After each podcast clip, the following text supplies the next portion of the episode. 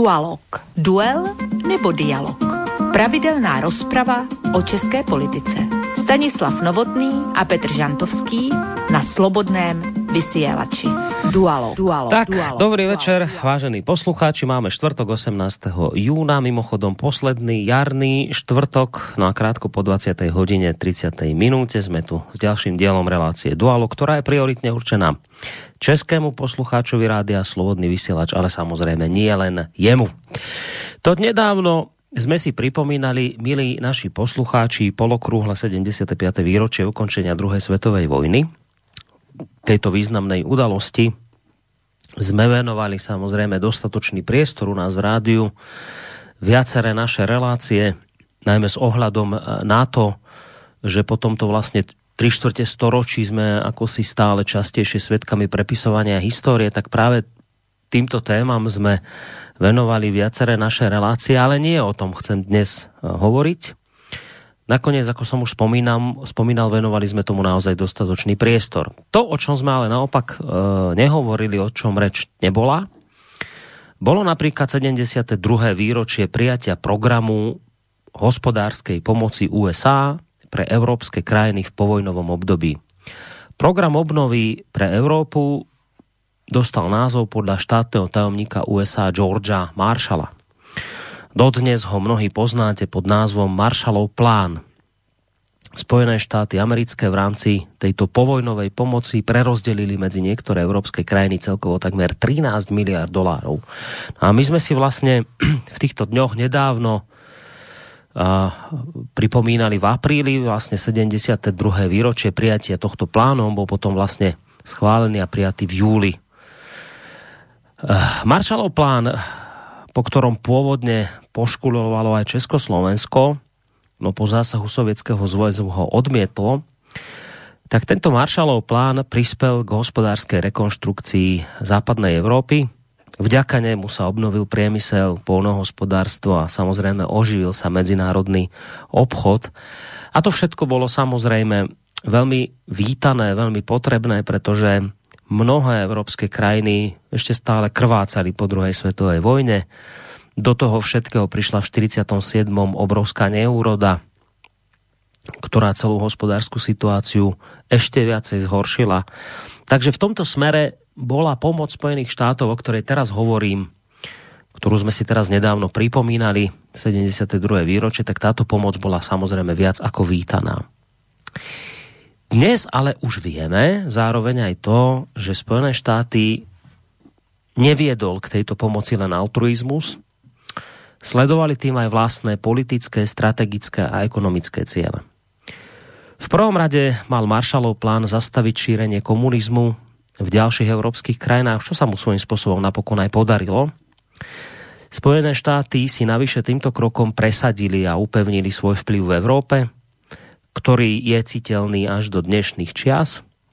No a navyše netreba zabudnúť ani na ekonomický aspekt Marshallovho plánu, ktorý súvisel s vývojom amerického dolára. Americký vývoz totiž prevyšoval dovoz o viac ako 12 miliárd dolárov a ak by USA neposkytli dostatok svojej meny na úvery, museli by rátať s veľmi skorým a prudkým poklesom exportu. Skrátka dobre, Marshallov plán, ktorý na Parížskej konferencii v júli roku 1947 prijalo 16 európskych krajín, a ktorý po odmietnutí krajín východného bloku zostal teda obmedzený len pre západné krajiny Európy, bol iste v mnohých ohľadoch vítanou pomocou. Západná Európa z týchto peňazí obnovila vojnou zničenú infraštruktúru a najmä Nemecko naštartovalo vďaka americkým dolárom svoj hospodársky zázrak. Na druhej strane Spojené štáty konali, ako sme si už povedali, v tomto smere v mnohých ohľadoch zo zištných dôvodov. Inými slovami, dalo by sa to povedať aj tak, že sa im to oplatilo. Oplatilo sa im v podstate investovať takýmto spôsobom takmer 13 miliárd dolárov, pretože sa im to vlastne iným spôsobom vrátilo. Všetko to napokon ale vyústilo do povojnového rozdelenia Európy. Vznikli dva znepriateľené bloky rozdelené železnou oponou. Na záver celého tohto, o čom hovorím, pre úplnosť už len treba dodať všeobecne známu vec, že v septembri roku 1947 sa v Poľsku konala konferencia vodcov komunistickej strany a komunistických strán, na ktorej pre zmenu Sovieti predstavili alternatívny plán pomoci, z ktorého sa v januári 1949 v Moskve potom stala Rada vzájomnej hospodárskej pomoci, ktorú poznáme pod skratkou RVHP. Prečo toto všetko spomínam v úvode dnešnej relácie Dualog? Nuž preto, lebo budeme spolu s mojimi pravidelnými parťákmi tejto relácii diskutovať o peniazoch. Budeme diskutovať opäť o miliardách, ktoré majú opäť smerovať na pomoc. Tentokrát však pomáhajúcim nie sú Spojené štáty americké, ale Európska únia. A tentokrát pomoc nesmeruje smerom k vojnou zničenému hospodárstvu, ale na pomoc hospodárstvu, ktoré bolo poškodené koronavírusovou, alebo je poškodené koronavírusovou krízou. Ide opäť o pomoc mnohými vítanú a označovanú za potrebnú, dokonca nutnú. Na druhej strane, ale ako sme počuli, nás história učí a pripomína nám, že pomoc v takýchto obrovských objemoch finančných samozrejme, sa nedeje len z altruistických dobročinných dôvodov, ale že veľmi často sú za ňou ukryté predovšetkým zištné ciele. No a to, o tom, či to tak je alebo nie, aj v tomto aktuálnom prípade, o tom budeme diskutovať práve sa začínajúcej relácii Dualog, pri ktorej počúvaní vás víta z Banskobystrického štúdia Boris Koroni, ale podstatnejšou a dôležitejšou informáciou v tomto smere je to, že na Skyblinke už čaká tradičné duo pravidelných hostí tejto relácie, ktorých idem hneď aj privítať a predstaviť. Stanislav Novotný, bývalý policajný prezident Českej republiky a toho času prezident Asociácie nezávislých médií. Stando, dobrý podvečer ti prajeme. Dobrý večer, ctihodní pánové Petře a Borisy a vážení posluchači. No, Standa už máme predstaveného, privítaného. Zaznelo tu meno Petře. Tak Petr Žantovský, publicista, mediálny analytik a vysokoškolský pedagog. To je samozrejme ten druhý hosť a taký môj pravidelný parťák. Takže Petře, dobrý podvečer aj tebe. Tak já to začnu od konce, co Standa jako vždy ve svém genderově nevyrovnaném a maskulinisticko sadomasochistickém, nevím jakém istickém ledví zapomněl. My musíme přece pozdravit nejprve posluchačky. Takže dámy, které jste s náma. Jsem moc rád, že jste s náma, stejně tak rád jsem, že jste s náma.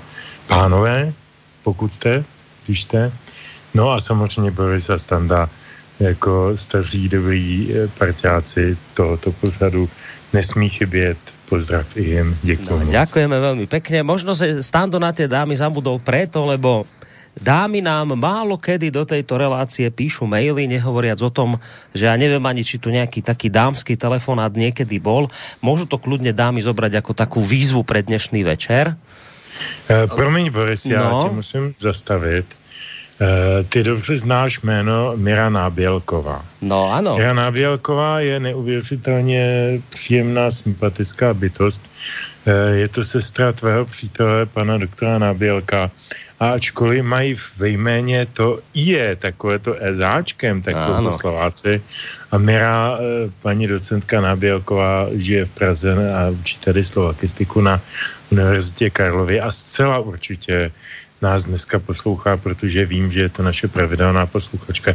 Takže paní docentko, dobrý večer. No, to je milé, že si Miru Nábělkovú spomenul, však ona tu už u nás aj bola v rádiu, aj sme z niekoľko, myslím, 2 alebo 3 relácie s ňou aj odvysielali. Tešíme sa, že v lete opäť asi príde sem do Banskej Bystrice, ale ja som hovoril o tom, že nám tie poslucháčky nevolajú. Ja nehovorím, že nepočúvajú. Oni zrejme tie ženy budú počúvať, ale že nemáme maily od nich a telefonáty nemáme, tak to hovorím, že taká výzva pre dnešný večer. Víš, jestli to není tím, že jsme jenom rádio, kdyby jsme byli televize. Tak ty ženy ja vidí, takto. Jaký jsme krásní kluci. A měli by hned o motivaci víc, co já vím. Vidíš to? Tak ja to budem musieť asi riešiť nejakou webkamerou do budúcna, aby nás videli a hneď zvýšime počet volajúcich a píšucich poslucháčov. Tak ale... Pánové, dávejte si na to pozor, na tohle, ako jo. Opatrne. No, prehovoril policajný prezident. Jo, ja vám rozumiem, jako nicméně, jako vtip, ale potom, jako když se na sebe podíváte v zrcadle, jo, ne, jste krásní, všechno je bezvadný, ale fakt opatrně. Počkej, Petře, čo nám chcel týmto Stanu povedať? Teraz ja nerozumiem. Neuráža nás náhodou? Nie, jo. Proto já tak říkám, vážení posluchači, všechno postaru pěkně, jako konzervativně, super konzervativně. Ano, to, abych si nějak moc nezadal, jako jo, protože já to znám, to je hned potom člověk je v řečích a tak dále, že?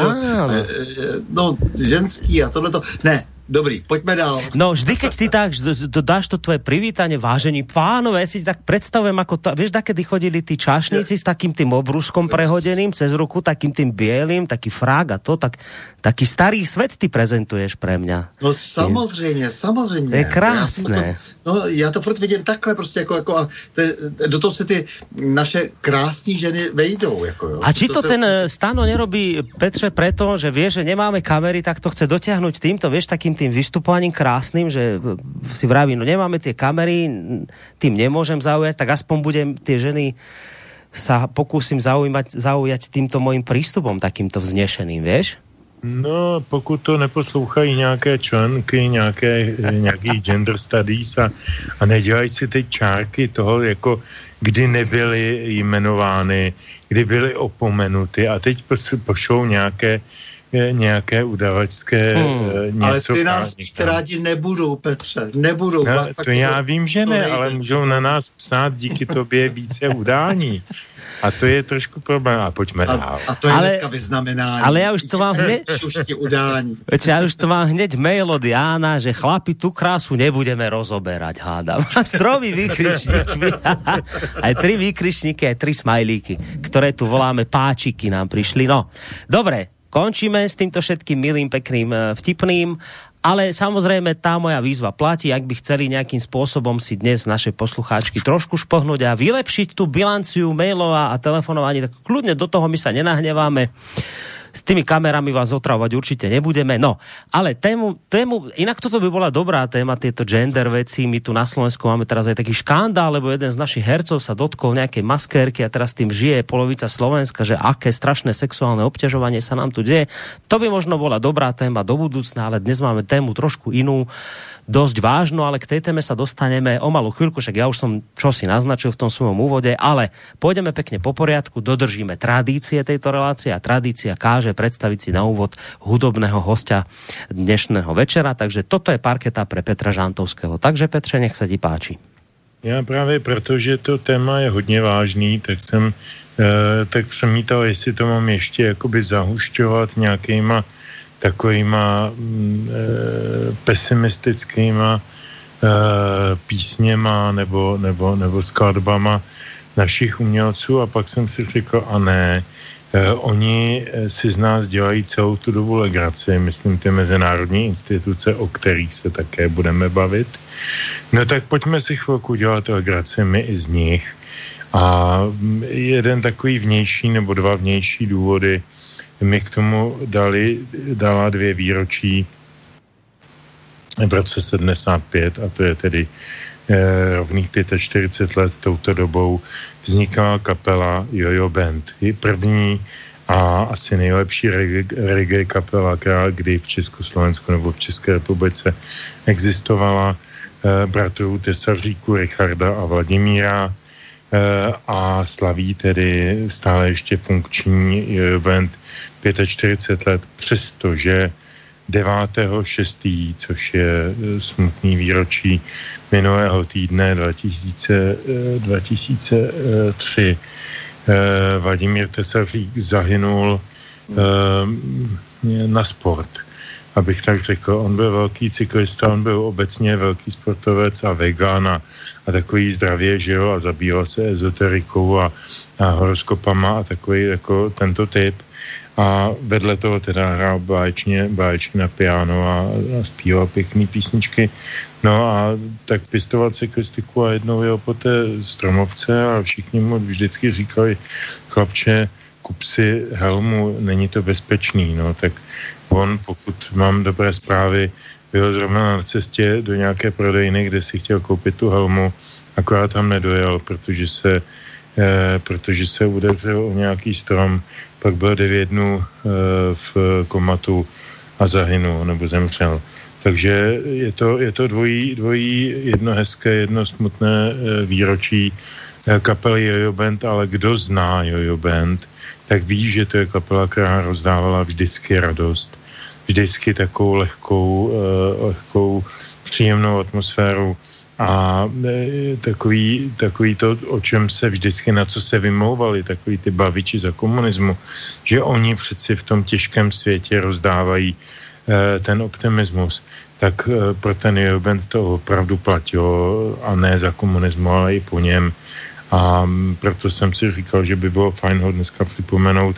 Já jsem vybral pár písniček, které jsou méně známý, snad s jednou výjimkou a z různého období, takže ta první mě to napadlo, když se dneska budeme bavit o penězích, jo, tak jsem říkal, tak si udělám vyhledávač, tak jsem si šoupil na ten exterňák, co mám muziku, vyhledávač a na to jsem napsal do toho vyhledávače prachy.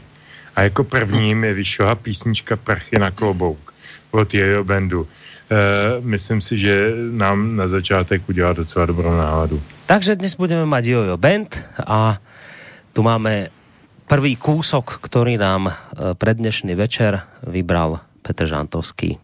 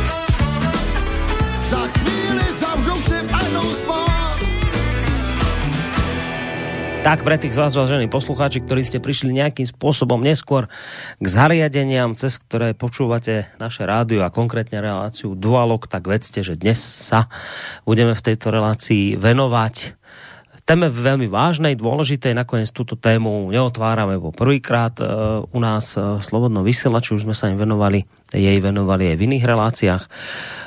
A tá téma vlastne súvisí s pomocou, ktorú sa rozhodla Európska únia smerovať smerom k členským krajinám v súvislosti s koronakrízou.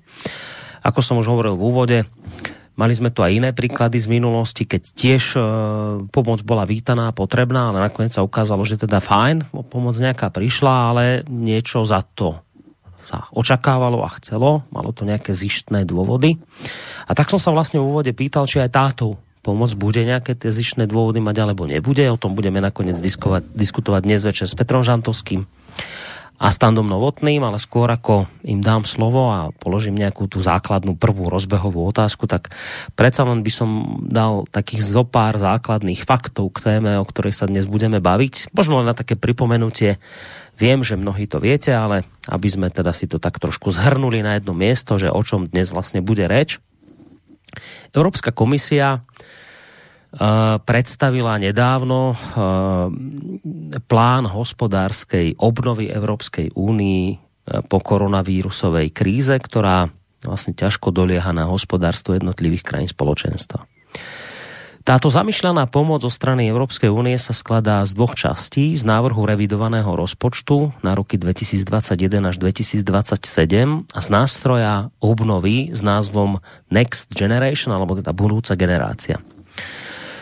Ten prvý mechanizmus bude mať hodnotu 1,1 bilióna eur, druhý 750 miliárd eur.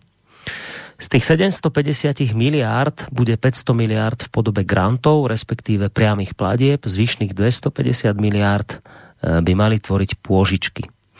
Plán únie pod názvom Ďalšia generácia vo výške 750 miliárd eur, ako aj cielené posilnenie dlhodobého rozpočtu by mali zvýšiť takýmto spôsobom finančnú palebnú silu rozpočtu Európskej únie na 1,85 bilióna eur.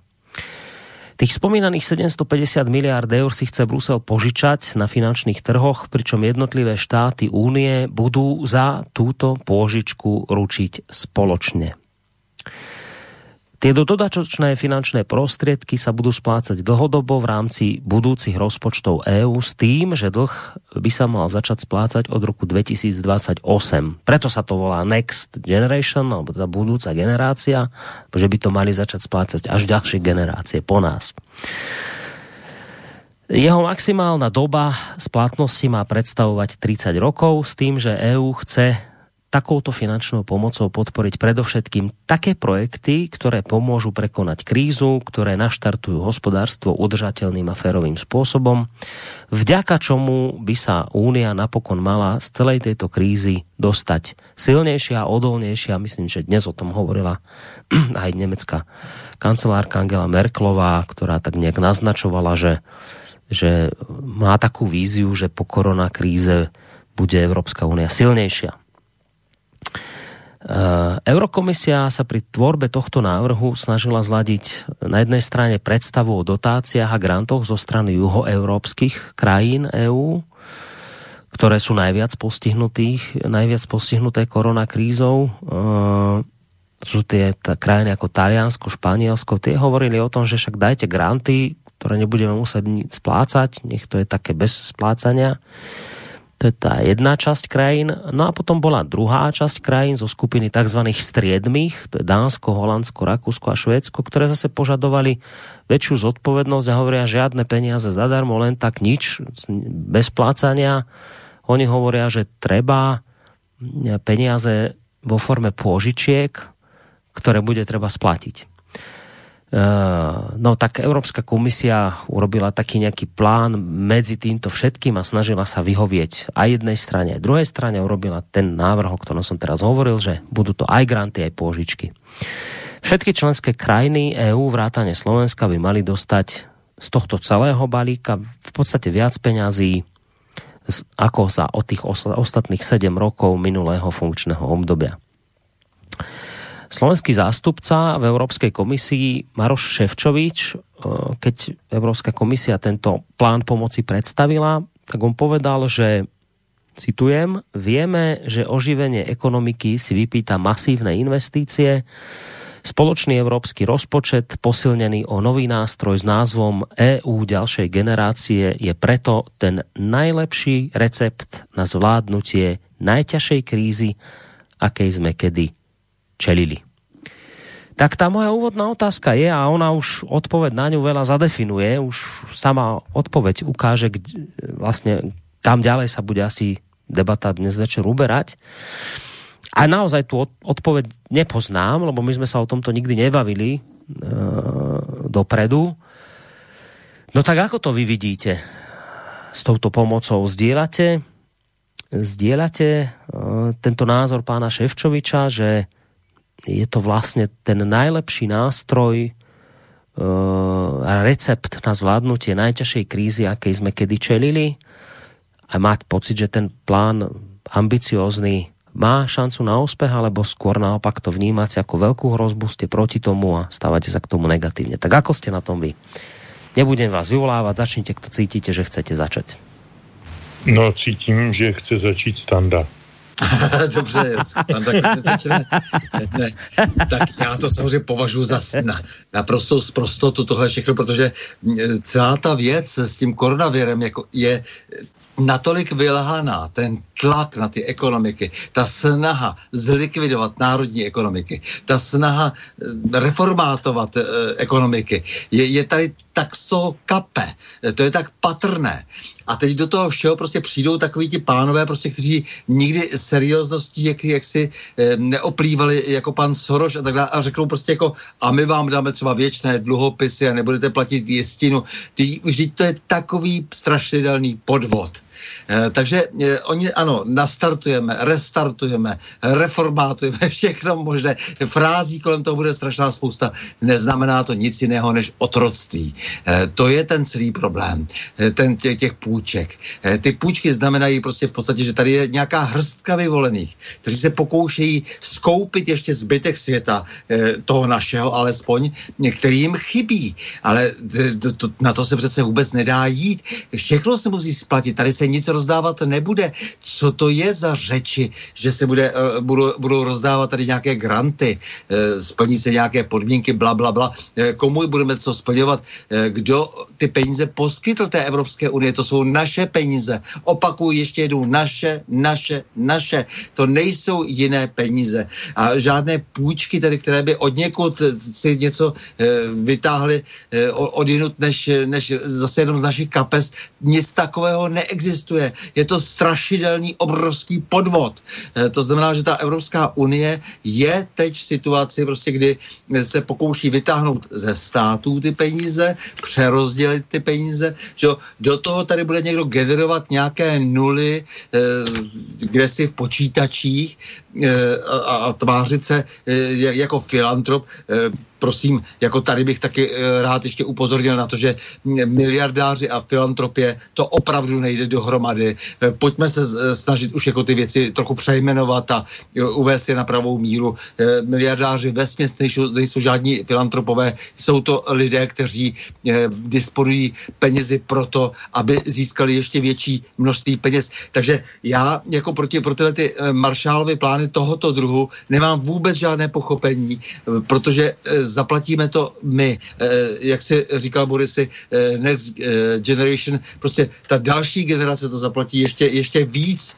To znamená, že teď jenom je třeba uklidnit situaci, tady něco měníme, tady se vytvořila nějaká situace, jakýsi koronavirus, u kterého vůbec není jasné, jestli to byl jestli to byla opravdu ta velká hrozba, která je srovnatelná s tím, co spáchala druhá světová válka, jako nic takového se samozřejmě vůbec nestalo.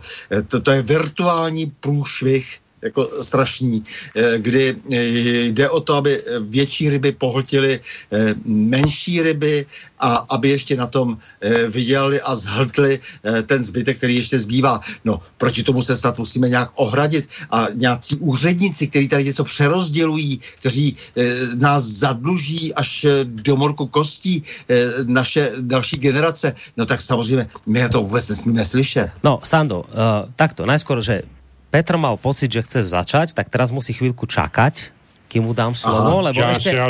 on si ešte trošku počká, lebo ja sa chcem... Je to samozrejme chytrejší.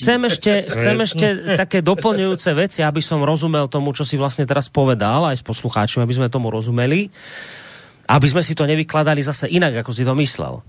Tak preto sa pýtam, že ty si vlastne teraz povedal čo, že to všetko, čo sa tu teraz deje okolo tej koronakrízy a týchto vecí, že prepad hospodárstva, však dnes som čítal, že vy máte schodok štátneho rozpočtu na úrovni 500 miliárd eur, to je 500 milióna korún českých, prepáč, že to sú obrovské peniaze.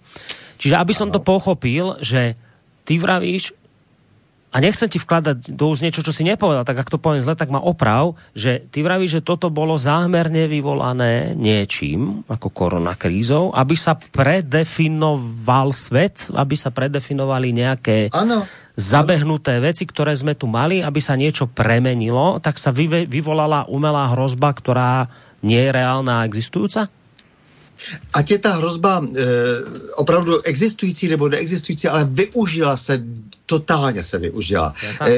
Co kdo sledoval na začátku nebo až v průběhu té krize, není tak podstatné. Podstatné je, že se toho využilo. Využilo se to způsobem naprosto skandálním. Samozřejmě tady jsou různé informace, že už 2 roky dopředu věděli nadnárodní korporace a banky, že tady bude nějaký problém, ale dobře, můžeme o tom diskutovat, jestli je to pravda, nakolik je to dokazatelné, ale podstatné je to, že teď se to opravdu reálně děje. Že se reálně děje to, že se skutečně vše reformátuje, že se žádá například, aby se zaplatilo firmám, velkým firmám, které svým vlastním nezodpovědným podnikáním, například tedy automobilky, způsobily naprostou katastrofu v té nadvýrobě, tak se, aby se jim kompenzovalo vlastně ten celý prostě průšvih.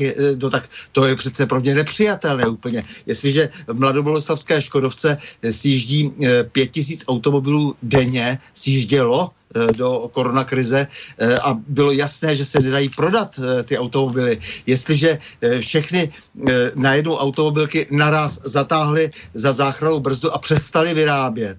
A teď žádají kompenzaci za co? Za co žádají kompenzaci? Za to, že nadvyrobili. A teď se budou vymlouvat na nějaký koronavirus. No to je tak obrovský skandál, že kdo to nevidí, tak je slepý. Dobre, čiže ty nehovoríš, že koronavírus neexistuje, že to vymyslená zámienka, že to niekto spustil. Ty hovoríš, že to kľudne mohlo vzniknúť, to je, to môže byť aj hrozba, ale že vravíš, že ale to, čo sa potom udialo, to už je to niečo, čo bolo prešpekulované, čo bolo Už to domyslené, že niekto si povedal, ak som to správne pochopil, že ty vravíš, že niekto si povedal, aha, máme tu takýto problém a tento problém by sa dal teraz využiť na toto. Že napríklad na to predefinovať. No je to přece úplně úžasné.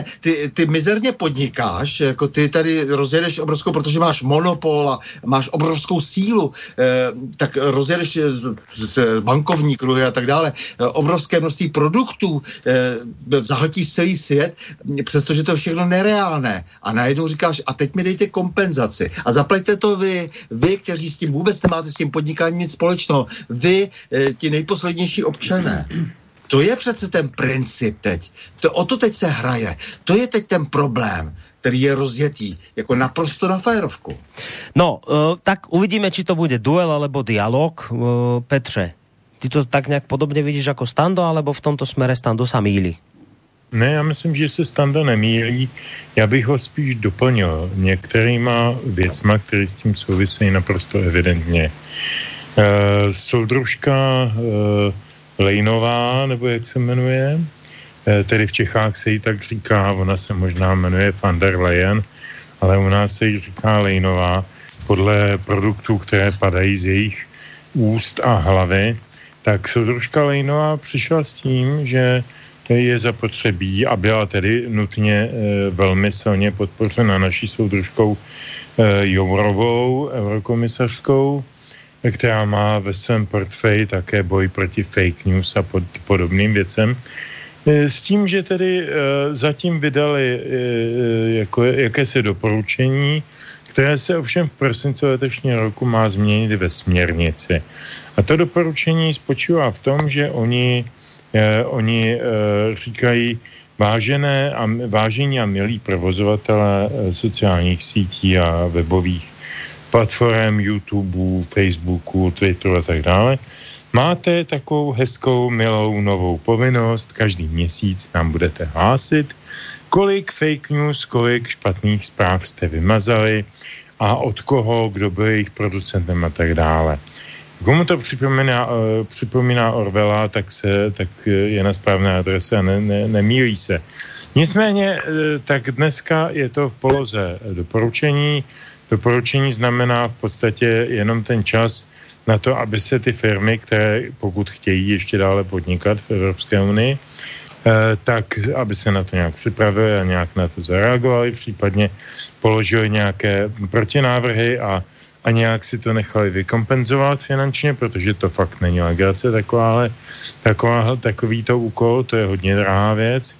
No a pikantní je, a proč o tom mluvím v této souvislosti, že soudružka Lejnová, já se omlouvám za tu titulaturu, protože Rusové používají pro označení Evropské unie velmi pěkný název Eurosojus a mě to opravdu velmi připomíná, konec konců nemají vládu, ale komisi a komisaře lidové, komisaře známe z historických souvislostí, takže pojďme zůstat u těch soudruhů.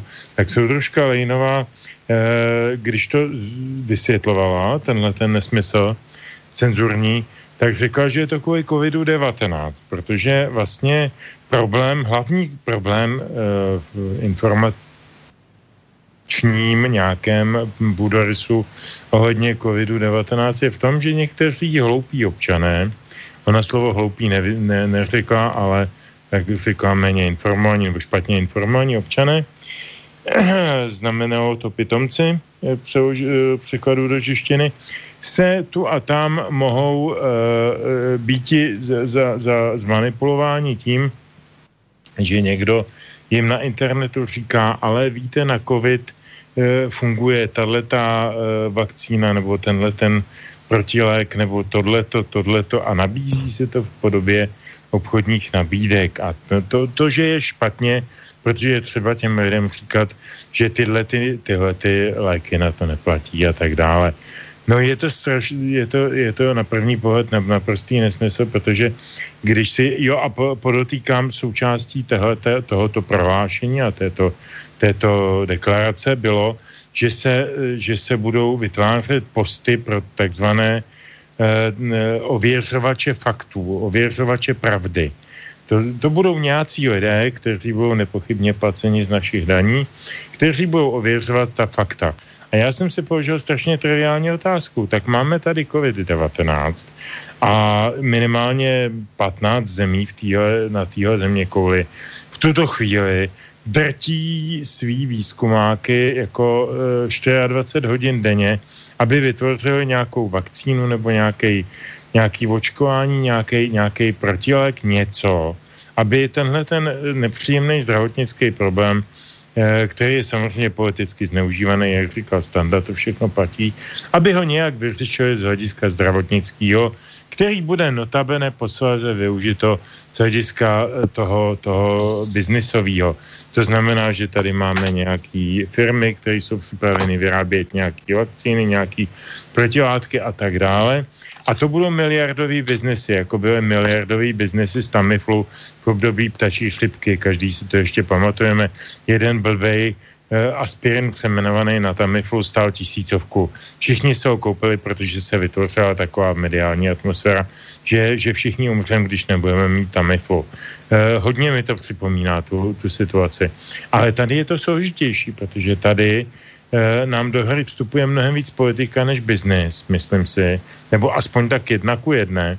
protože oni potřebují nezbytně umlčet jakékoliv kritické hlasy z Evropy a zneužijou na to cokoliv. A teď teda, a já nebudu konspirovat a nebudu říkat, že COVID byl vymyšlen a vytvořen proto, aby se umlčely určitý hlasy v Evropě nebo v tom euroatlantickém prostoru. Ale nějak nám to zapadá dohromady, že ano, tak jako je tady kritická situace, je tady nějaký x možností řešení, ale do toho vložíme tu nenápadnou cenzurní floskuli, že my vlastně budeme mít ty ověřovače pravdy. Tak tady všude po světě jsou ty výzkumáky. A já si představuji, jak u paní Lejnový předpokoji sedí dva nějakí blbci z nějaké neziskovky. A teď jedou na těch svých laptopech a říkají, tohle je fake, ne, tohle není fake, to je naše, tohle je fake. A jejich výsledkem je, že oni se odborně vyjádří k tomu, co je a není fake v oblasti léčby COVID-19. To samo o sobě je tak absurdní, že jsem si nikdy v životě za svých 58 let života netušil, že se k něčemu takovému dostanu a budu něčemu takovému vystaven. To je mnohem absurdnější než celý život v socialismu. No, v podstate som rozumel, a iste aj poslucháči, to, čo ste vy obaja povedali, keď ste sa zhodli na tom, že ani jeden sa nemienite teraz niekde tak uniesť konšpiračným myslením v zmysle, že teda niekto tu niečo umelo vyvolal, aby sme tu dosielili ten stav, ktorý nám vyhovuje. Len obaja ste povedali, že niekto, kto chcel už tak či onak niečo predefinovať, niečo zmeniť, tak čakal na vhodnú príležitosť a tomu koronavírus poskytol. Tak by som to skôr chápal. No, je zaujímavé v tomto smere sledovať... To je veľce, veľce nežné a politicky korektné. No. Ja zaujímavé v tomto smere... Je vidieť, že i na Slovensko dopadli jakési dopady toho moderního vidění světa, máte taky výbornou prezidentku a výborného premiéra. Takže je to dobře. Bylo to tak elegantní, jak se zaslouží prostě nositel Kramerovy ceny. Áno, ďakujem veľmi pekne. No a teraz je zaujímavé v tej ekonomickej oblasti sledovať fakt, o ktorom už dnes vieme, že tí bohatí ešte viacej zbohatli na tejto celej kríze, že to už je dnes hotová vec, fakt, že tí bohatí sú ešte bohatší, ako boli. Zvláštne. Tak im to zahralo do karát, padlo to vhod.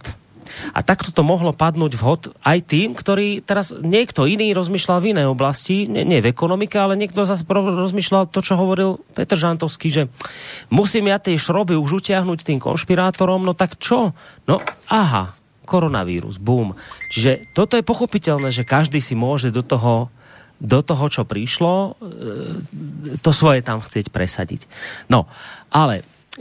keď sa vrátim k tej základnej veci, že chceme sa tu dnes večer baviť aj o tej pomoci, ktorú Európska únia nám tu ponúka, tak ten hlavný argument ľudí, ktorí by s vami teraz dvoma nesúhlasili, by asi bol taký, že tá pomoc v tom objeme, v tých miliardách, ktorú Stando tu skritizoval, spomenal tu Soroša a jeho nikdy nesplatiteľné dlhopisy, k tomu by som sa chcel dostať, to je veľmi zaujímavá vec, že tá pomoc v tomto objeme je potrebná, tak ako povedal pán Šefčovič, lebo teraz tu máme bezprecedentnú situáciu. Ja som tu spomínal váš schodok na úrovni 0,5 bilióna českých korún, čo je neuveriteľné.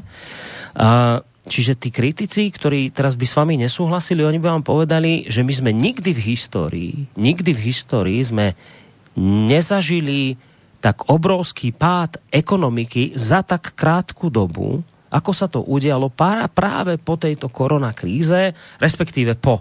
Teraz už sa objavujú informácie, že prichádza druhá vlna, že ak udrie, tak to bude úplná katastrofa pre ekonomiku. Skrátka, dobre, nikdy v histórii za tak krátku dobu taký enormný prepad ekonomiky sme nezažili. Preto jednoducho na takéto niečo bezprecedentné my musíme reagovať bezprecedentnými krokmi. Áno, ten objem tej pomoci je bezprecedentný, obrovský, zadlženie veľké, áno, to všetko chápeme, ale nedá sa inak, pretože to je proste nová situácia, v ktorej sme sa ocitli a je bezprecedentná. Preto musíte chápať, že takýto recept, ktorý sme tu teraz v tejto chvíli vyťahli, tak áno, je to recept pre túto bezprecedentnú situáciu. Inými slovami, ak nesúhlasíte, tak by sa vás kritici spýtali, čo by ste robili vy. Tak sa vás pýtam ja. Tak, Ando. No, co bych asi... Zaprvé si myslím, že ta opatření byla příliš přísná. To říkám hodně eufemisticky, protože si myslím, že od samého počátku, dobře, rozumím, že nejprve nikdo nevěděl, co se vlastně děje, abych to řekl slovy profesora Žaloudíka. To znamená, že dobře, vláda přijala nějaká přísná opatření, ale potom už si myslím, že stačil selský rozum, aby bylo jasné, že je to celé strašně přepálené, že to je nesmyslné. My jsme se o tom tady taky v tom dualogu našem bavili několikrát, že to už nedává žádný smysl. Já jsem tady od počátku docela skeptický k celé té koronakrizi.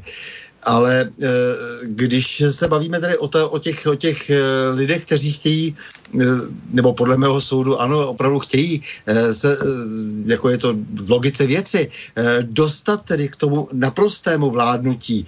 Je to dané tím, že když máš hodně, tak chceš ještě víc a tak dále. Je to jaksi ta monopolizace, to je prostě něco, co jaksi vždycky, když tady ta možnost je, tak se otevírá jaksi všemi způsoby. No tak tady bych jenom rád připomněl, že nejsme v nové situaci. Nejsme v tak nové situaci. Zaprvé si myslím, že něco jiného jsou třeba válečné následky, než nějaký koronavirus. To znamená, že si myslím, že všichni ti, kteří takhle hovoří o tom strašlivém propadu té ekonomiky, tak jsou to podvodníci. Opravdu já těm lidem nevěřím ani slovo. Ale dostali jsme se k takovým situacím už jako historicky několikrát. Například o mně je známo, že přece jenom se rád přehrabu v antice, tak Solon, to je velký aténský zákonodárce, který vlastně vystavěl to, o čem se dnes tak pochválně hovoří jako o aténské demokracii. A ten Solon vlastně už v tom 6. 5. století říká, tohle není možné, aby oligarchové ovládli zcela Atény. Přišel s novou legislativou tehdy a přišel s tím, že se musí vynulovat to, co bylo doposud. To znamená všichni ty lichváři, ty šejdíři, kteří se pokusili ovládnout aténský život, takže prostě budou v podstatě vygumováni. To se skutečně stalo. Takové ty kameny, na kterých byly ty záznamy všech těch lichvářských projektů, nebo jak to říct, když se podívám na tu Evropskou unii, když se podívám do tváře George Sorose a dalších. No tak to byl tehdy ten ozdravný projekt, který byl daleko zajímavější než to, co pan Ševčovič nabízí, nebo to, co tady obhajuje, protože prostě je na tom zainteresován mocensky i finančně. Tyhle lidi mě vůbec nezajímají. Mě daleko zajímá to, co provedl ten Solon, který přišel s novou ústavou a pokusil se nějakým způsobem vlastně i tu demokracii příští, nebo v té demokracii jakési aténské, zabezpečit to, aby už se nestalo to, že někdo se zmonopolizuje celý ten jejich tehdejší svět, tedy ty Atény. Tak my jsme teď v té situaci, kde tihleti nadbíhači všichni se snaží, aby se ta moc zmonopolizovala a koronavirus jim k tomu báječně slouží. To je ten celý problém, to je ta situace, v které žijeme. A vracím se zpátky 2600 let zpátky, že k tomu Solonovi, který říká, a už toho bylo dost. My už tady nebudeme na ty vaše vyděračské podmínky slyšet. Protože když máš hodně peněz, když máš tedy nesmírně hodně, tak potom si můžeš dovolit úplně všechno. A to je to, co se musí hlídat. Proto třeba existují nějaké antimonopolní úřady, které stejně nefungují a tak dále. To znamená, že ty musíš hlídat to, aby ty lidi neměli tu maximální sílu, která vlastně nesouvisí ani s tvými schopnostmi, s tými možnostmi intelektuálními a všelijakými dalšími, jenom prostě si už jenom tím, kdo ten svět zneužívá, využívá. A to se teď stalo. Ti lidé využili toho koronaviru k tomu, aby ještě posílili svou moc a zmonopolizovali ještě více svoje postavení.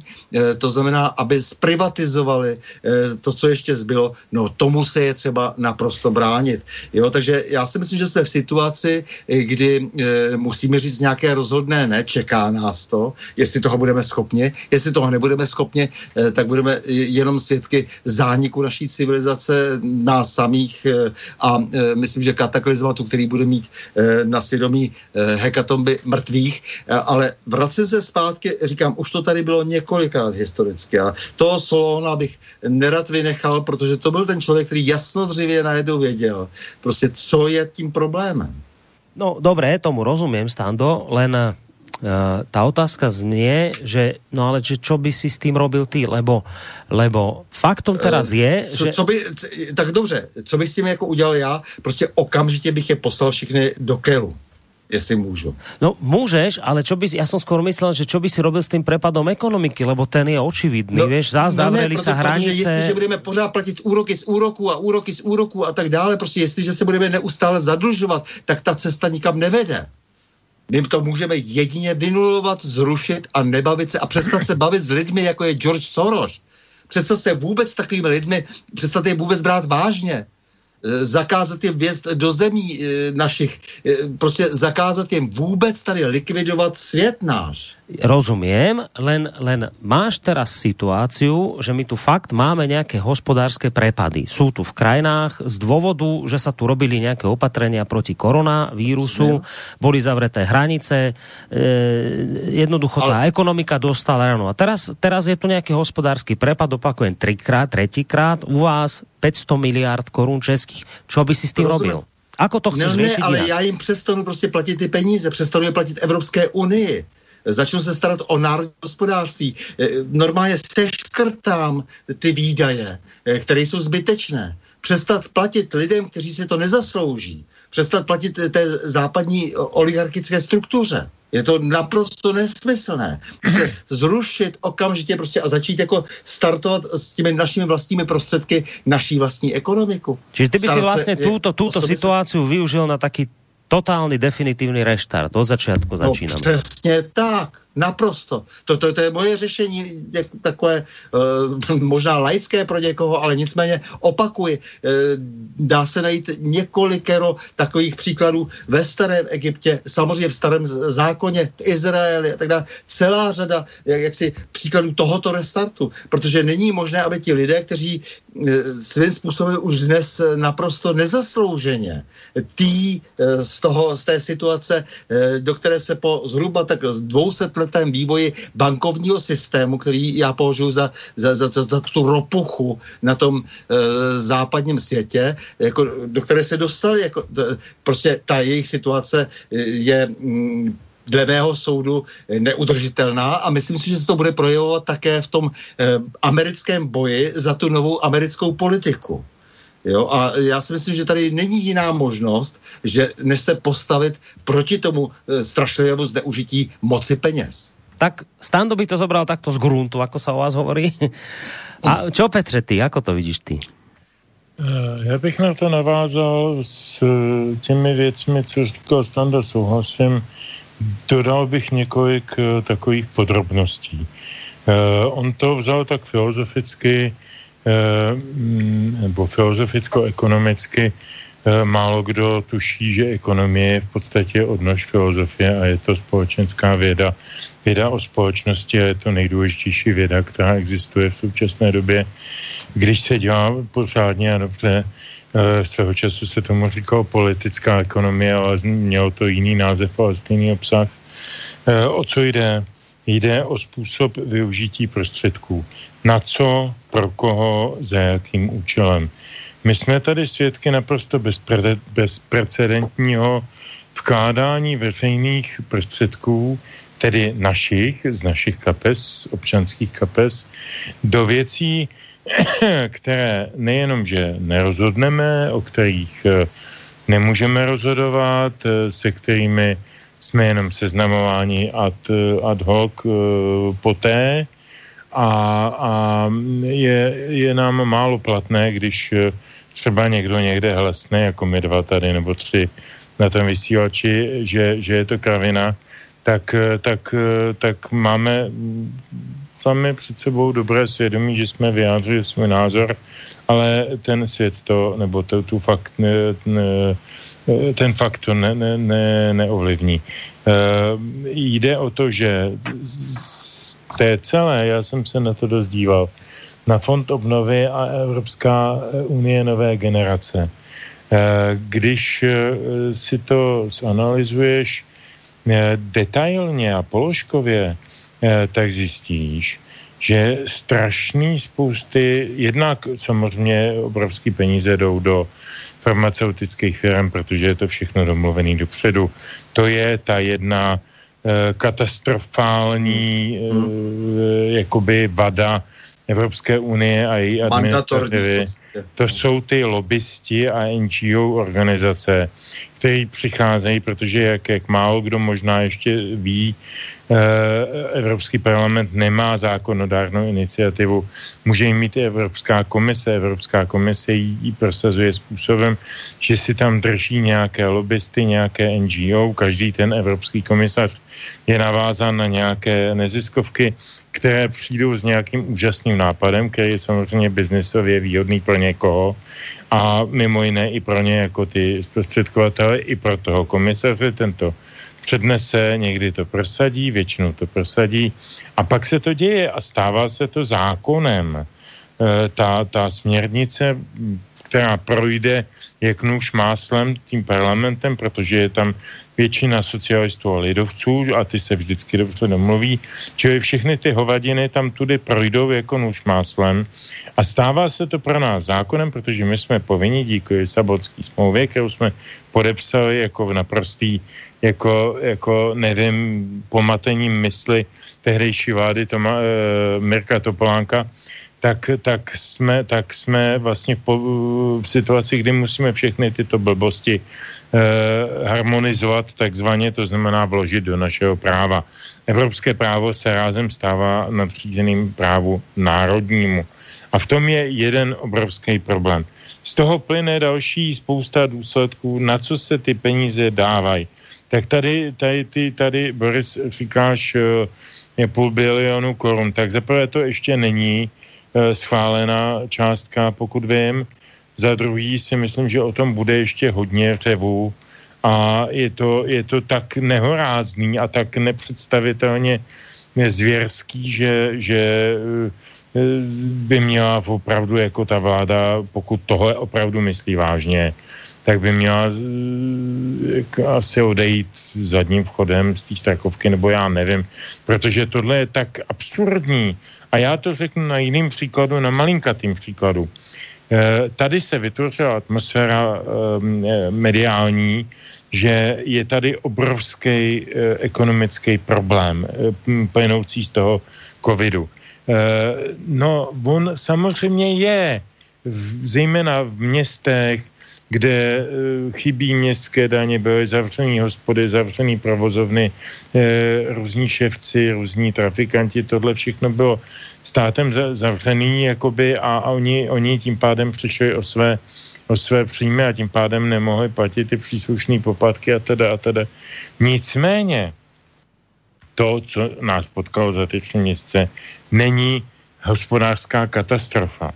Hospodářská katastrofa nás potkala v okamžiku, kdy jsme se navázali na německou, případně další evropskou ekonomiku a stali se v podstatě jenom dodavateli náhradních dílů, když to řeknu zjednodušeně. To znamená, my vyvážíme dřevo na stojato, ale nikoli nábytek. My vyvážíme obložení na nějaký já nevím, palubní desky na Mercedesy, ale nikoli ty Mercedesy. A tím pádem se dostáváme ekonomicky o 2 až 3 kategorie níž od těch skutečných producentů, který potom skutečně inkasují ty DPH a všechny ty zisky a tak dále. My jsme v tuto chvíli kolonie, normální kolonie, jako když přijeli nějací konkvistadoři kamsi ve středověku, viděli tam nějaké místní pobíhající polonáhé domorodce, rozdali jim zrcátka, pak je nakazili chřipkou, oni pomřeli, protože na to neměli kontraindikaci nebo neměli na to imunitu. A oni to obsadili a chovali se tam jako jako doma. Takže v této situaci my tady jsme už mnoho let vlastně od vstupu do EU a zejména potom od přijetí Lisabonské smlouvy. To byl největší zločin v českých dějinách 20. až 21. století, možná 21. Tedy zrušme to, abychom to nemuseli poměřovat s těmi věcmi okupačními a tak dále. No a proč to celé říkám? Tak jenom jeden malý příklad. My máme všichni tady plná ústa toho, jak jsme v ekonomické krizi, ale magistrát hlavního města Prahy dá 1 milion korun, nejvíc za celou tu dobu existence té akce, akci Prague Pride, což, jak víme, je ona homosexualistická a různě sexualistická maškaráda, kdy prostě kašpárci namalovaný na růžovo, fialovo, zeleno, nevím jak, chodějí s nahýma zadkama po Václavském náměstí a trsají v rytmu reggae nebo něčeho jiného a vykřikují o tom, že oni homosexuály mají taky svá práva. Já mám spoustu kamarádů homosexuálů, ani jeden z nich tam nechodí. Ani zesnulá Tereza Spencerová jako transká, vynikající česká novinářka, tam nebyla ani jednou a styděla se za ty lidi, jo, protože jsem jí znal, byla to moje spolužačka, tedy spolužák tehdy ještě, tak o tom něco vím a vím, že prostě normální, obyčejnej gay, který prostě je nějak předurčený biologicky, geneticky, nevím jak, dědičně, tak se za tyhle ty kašpary stydí. Tyhle ty kašpaři tahají z veřejného vemene strašlivý prachy. A teď si vemte, že teda jako máme v Praze jako nějaké problémy ekonomické vyplývající z covidu a teď jako plácnem mega jen tak, aby jsme se zalíbili nějakým liberálně demokratickým novinářům nebo nevím komu na pochod homosexuálů po Praze namalovaných na fialovo. Tak to je přesně ono. Já se strašně bojím, nebo nebojím, já jsem si úplně jist, že všechny tyhle ty fondy obnovy, EU nové generace, všechno tohle půjde na různý v úvozovkách metaforický gay pridey a půjde to na všechny ty brožury a na všechny ty neziskovky. A obyčejný člověk, který je v problému, z toho nebude mít nikdy ani korunu. Když ještě navíc, jak Standa správně na začátku říkal, je to všechno z našich peněz, protože Evropská unie nemá žádné svoje peníze. Ona má jenom ty peníze, které ukradne svým členským zemím. Ukradne, doslova ukradne. A pak o nich tedy blahosklonně rozhoduje, jestli nám dá na tohleto nebo tamhle na to. Pak zjistí, že se jí tohle nelíbí, anebo mezi tím korupční řetězec proběhl trošku jinými cestami.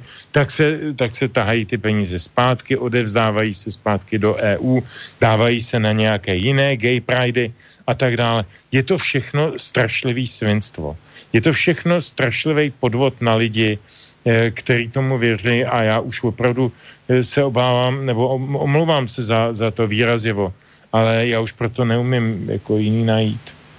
No dobre, máme pomaličky čas na ďalšiu pesničku, ale ešte pred ňou, predsa len tú otázku si neodpustíme aj na teba.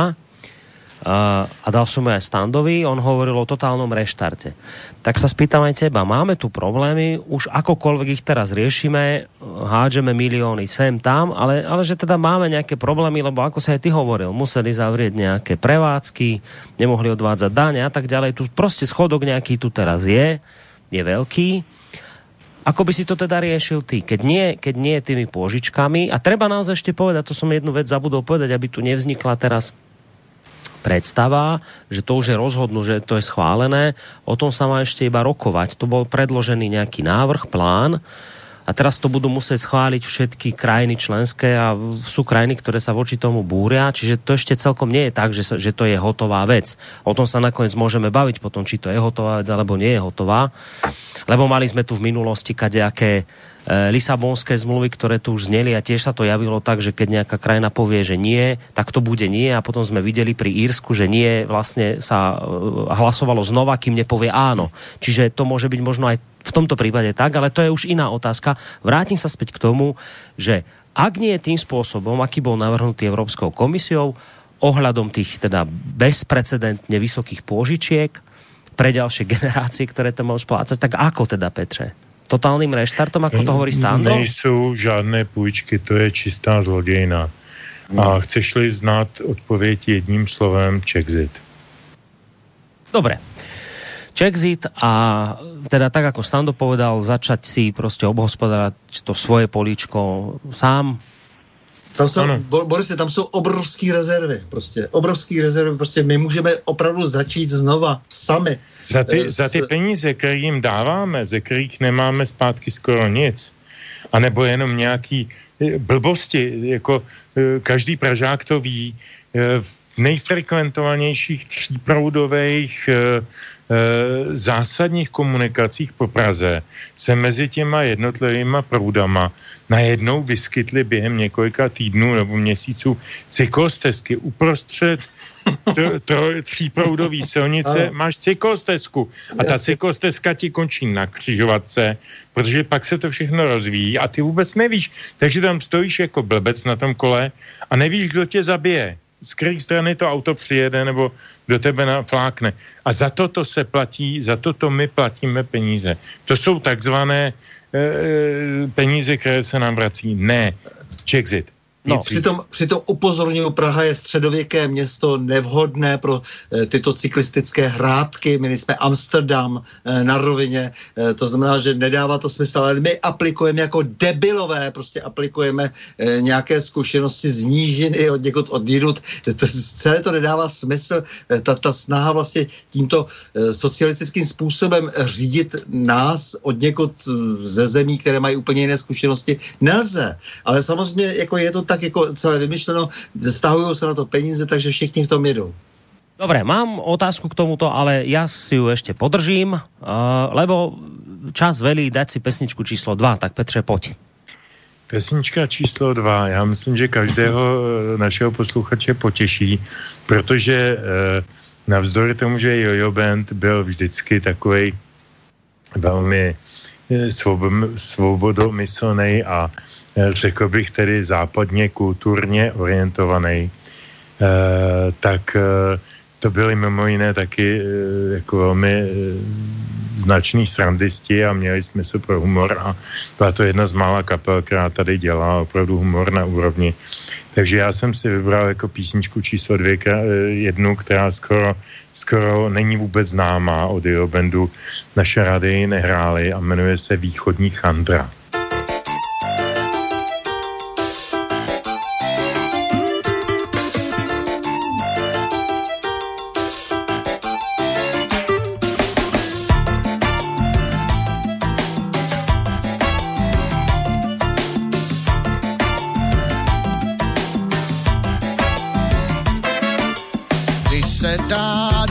Alexandra, usivá východní chandra, udatného Alexandra, šílená východní chandra.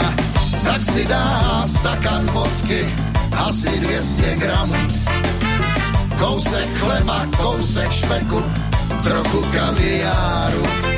Chandra zlá, to je síla, stoličná vodka je milá, nastartuje rychlou káru, vyrazí na Prahu. Jede vybrat nějaký prachy, od těch, co se klepou strachy. Když je člověk musí chránit, tak za to musí řádně platit. Tak si dá stakan vodky, další 200 gramů. Zakousne se do siliotky a do kaviáru. Když se dá do Alexandra, usivá východní chandra, udatného Alexandra, šílená východní chandra. Tak si dá stakan vodky, asi 200 gramů. Trochu borše, 2 pyrošky, trochu kaviáru. Chandra zlá, to je síla, stoličná vodka je milá, chmúry zlé zahání, svědomí ochrání. Žil je mu vlastně smutno, bude mu po někom hrozně krusno. Jeden chlapík nechce platit a tak mu musí život zkrátit. Tak si dá stakan vodky, asi 200 gramů. kousek chleba, kousek špeku, trochu kaviáru. Tak si dá stakan vodky, asi 200 gramů. Kousek chleba, kousek špeku, trochu kaviáru.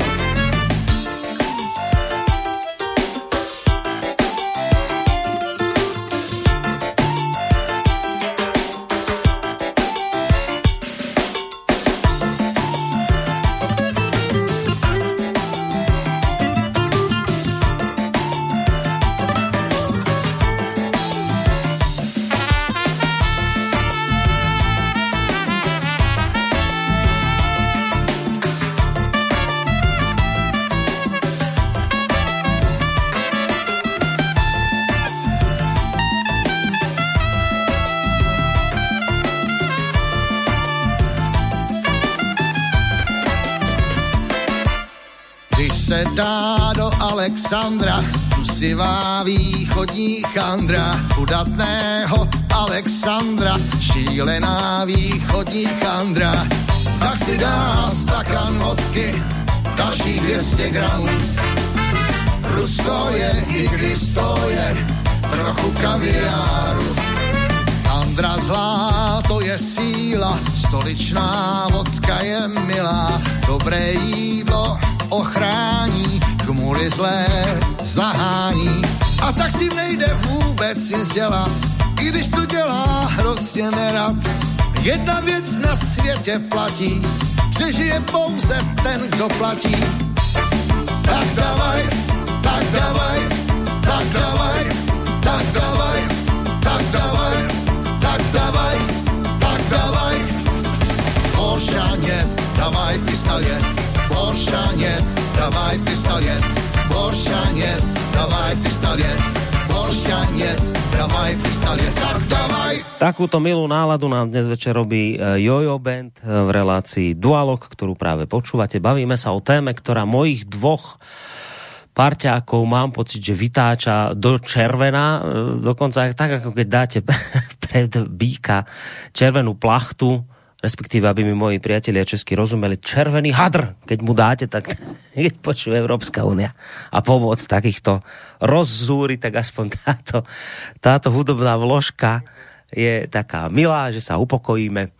Ale možno Standu Novotného a Petra Žantovského milo potešia aj maily od poslucháčok, ktoré vypočuli. Ja som mal nejakú otázku, ktorou som hneď chcel začať toto ďalšie kolo relácie, ale predsa len dám ešte priestor mailom, lebo našli sa dámy, ktoré vypočuli to moje volanie potom, že mohli by trošku tie resty, ktoré tu majú ohľadom písania mailov zmáznúť si dnes večer, tak našli sa tu dámy, ktoré napísali. Nehovorím, že zrovna máte hneď, ak by sa teda našla niekto, že kto v tejto chvíli počúva, teda vaše manželky, či už Petrová alebo Standová, túto reláciu, tak nemusíte rovno hneď posielať od rádia, nič strašné sa tu nepíše, kvôli čomu by ste mali mať nejaké žiarlivostné scény, ale zase sú tie maily podľa mňa milé, však o malú chvíľku sa hneď presvedčíte, keď ich začnem čítať.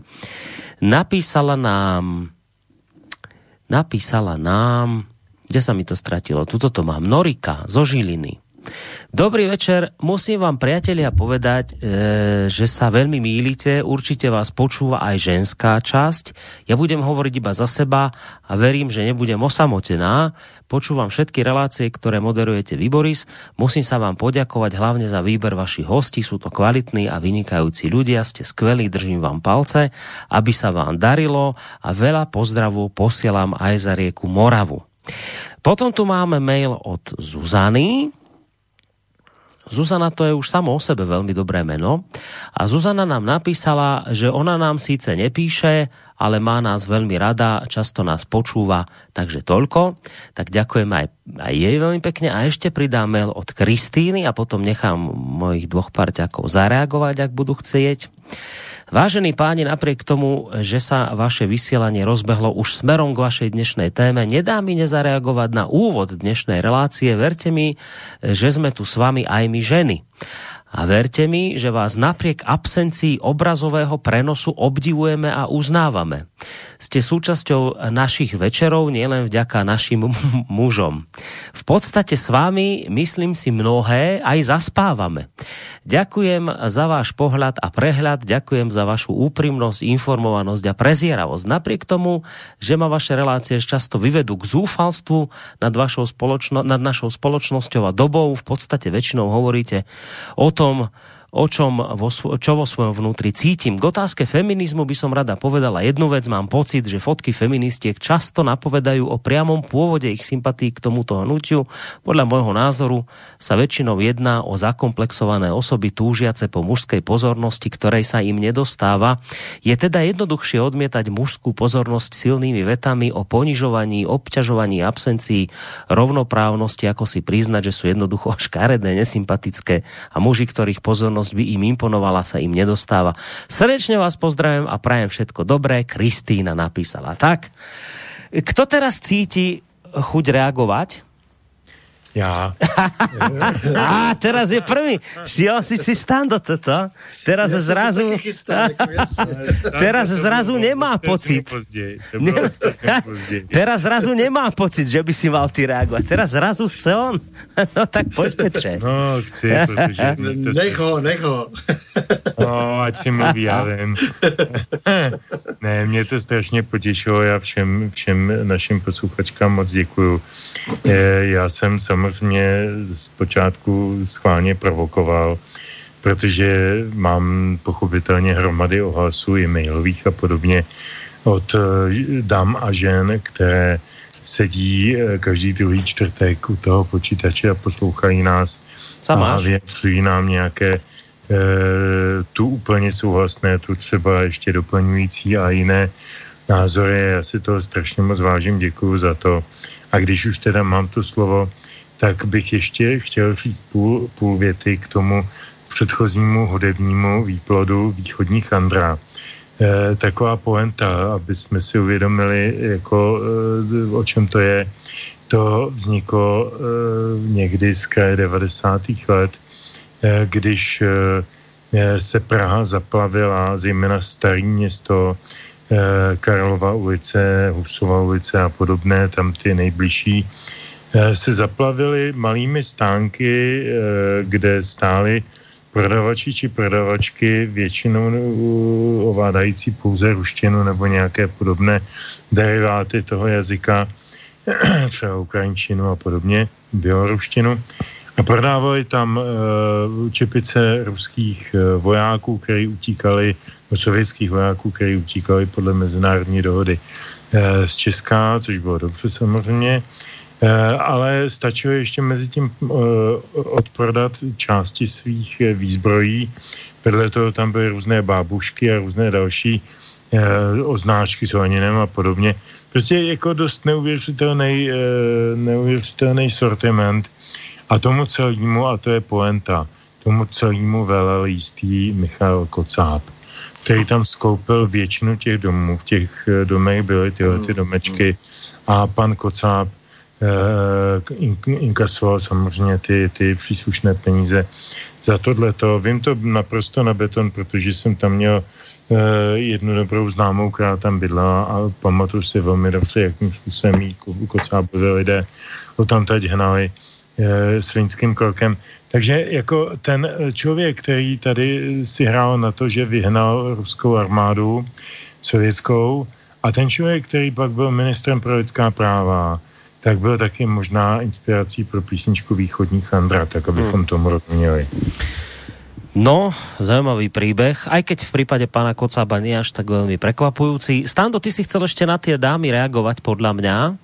Tak, protože ženy jsou naprostá jistota, samozřejmě, to je zaplať pámu, bez těch žen, které jsou vždycky cítit v tom pozadí, to je prostě jasné. My jsme vlastně nestabilní sopky, takže my do toho tady jako vždycky jako děláme bum, bum, bum a jsme taky asi potřeba zřejmě nějakým způsobem, jako, ale oni vytváří to zázemí a oni jsou pro nás mimořádně důležité, takže děkuju za to, že tak jako nenápadně připomněli, že jsou s námi. No. To je strašně důležité a dál do toho nebudu se zamotávat, protože právě kvůli tomu, že třeba nás můžou poslouchat i naše manželky. No, veď právě. Takže ďakujeme velmi pekne aj ten mail od poslucháčky Kristýny, ktorá sa teda priznala k tomu, že sme súčasťou ich večerov, že s nami zaspávajú a napriek absencii obrazového prenosu nás obdivujú a uznávajú, to je krásne, to, za to vám veľmi pekne ďakujeme. Ja som týchto dvoch pánov teraz rozcitlivil trošku, oni sú teraz takí milší, ale idem znova teraz tým hadrem, idem zamávať pred očami a idem ich vrátiť do tej polohy, kde boli ešte pred pesničkou. No, tak zaznelo tu vlastne od oboch pánov, že tvrdý reštart, že poďme preč, Czexit, žiadne takéto pôžičky, blbosti, peniaze, nebudeme mi tu splácať roky, rokúce. No ale tuto kritik by hneď povedal, ale čo vy chcete teraz, aký Czexit, kde chcete utekať, však všetky podstatné podniky, ktoré generujú u vás nejaké to HDP, zisk, z ktorého vy žijete ako celá krajina, a to isté u nás na Slovensku ešte o to viac. Je už dávno v zahraničných rukách. Čo chcete? Čo budete si na poli pestovať repu a tu hrísť? Alebo čo idete teraz robiť? Čak všetky podniky, ktoré zamestnávajú ľudí v nejakej väčšej miere, sú už dávno v zahraničných rukách. Čo idete teraz akože týmto dosiahnuť? Môžu začať? No. To je strašně důležitá otázka. My jsme, a to je důkaz o tom, že listopadová revoluce takzvaná byla dopředu domluveným biznisovým krokem. My jsme vlastně nejsilnější podnik a naše domácí stříbro či zlato, když nepočítám plzeňskou Škodovku, tak mladoboleslavskou Škodovku jsme dali v Wolfsburgu, tedy v Volkswagenu v podstatě za, nevím, za 2,50 nebo za nějakou takovou podobnou částku. No, soudruh Pěthel pořád říká, že to bylo nejlepší, co mohl udělat tehdy. No to bylo určitě to nejlepší, protože soudruh Pěthel jim dal návdavkem 10leté daňové prázdniny. Čili on jim dal zadarmo neuvěřitelně kvalifikovanou pracovní sílu od konstrukce až po realizaci, která byla jenom... A kdo se trošku zabývá motorismem, já nemám ani papíry, ale zabývám se motorismem a automobilismem docela fest a zajímá mě to v rámci historických studií, tak vím, kolik různých prototypů vyšlo z mladoboleslavské konstrukce, jaký krásný auta to byly, které nám byly zakázány jenom proto, že vypředčili různé ty záporožce a jiné blbosti produkované na sever a na východ od nás. A my jsme měli opravdu vynikající jednu z nejlepších projekcí a jako kvalifikovaných sil na autopromysl. Čili jsme byli v podstatě, kdyby nastal svobodný systém, tak jsme byli nastartováni na obrovskou ziskovost, kterou jsme zahodili, protože soudruh Pidart, jak správně řečeno, dnes on si hraje sice na katolíka, ale tehdy byl soudruh a já myslím, že jednou soudruh, vždycky soudruh, tak prostě to odevzdal svým chlebodárcům v Německu za 2,50. Tím to začalo a to byla první velká katastrofa. Pak těch katastrof bylo ještě mnohem víc a dalších, ale já jsem stále ještě velmi optimistický, protože ty si Boris, říkal docela důležitou věc. Ty si tady jako v jisté, řekněme, zlehčené parafrázi říkal, že teda co budeme dělat, co budeme pěstovat a tak dále a jak se uživíme, jaké čučchet si tady vyrobíme. No, my jsme si nechali zabít zemědělství. Tím, že jsme vlezli do Evropské unie a akceptovali všechny ty jejich absurdní směrnice týkající se zemědělství, tak jsme zničili naše zemědělství. Nejen to, my jsme zničili, a teď promluvím jako ekolog, protože součástí zemědělské výroby je obnova přírody. A vždycky se to tak v historii, teď nemyslím jenom komunismus, každý správný hospodář věděl, že když něco sklidím, tak tam pak musím nechat oddechnout nebo něco tam vysadit jinýho, nebo a teda. My jsme zničili zemědělství tím, že jsme rozbili funkční farmy, funkční družstva a teď jsme do toho napustili tedy v různých fázích různé produkty a finalizovalo to tou slavnou řepkou, že jo, která nám smrdí každý jaro pod okny. A je to jenom biznis, Není to vůbec starost o přírodu, starost o naše děti, starost o naši budoucnost, protože oni toto dýchají. Oni dýchají teď řepku a jiné blbosti. Oni jedí jogurty z Německa, který mají 5 měsíců spotřební dobu. My jsme za našeho mládí jedli jogurty z Černé Zabory, já jsem byl z Pardubic, takže byla nejbližší mlékárna. A ten měl přesně 1 den spotřební lhůtu. Když si ho nesnědl dnes, tak zítra byl zelený, tedy pistáciový, takže se nedal konzumovat. Tý strašlivý chemie, který my konzumujeme a dostáváme s těmi potravinami, to je zločin vůči lidstvu.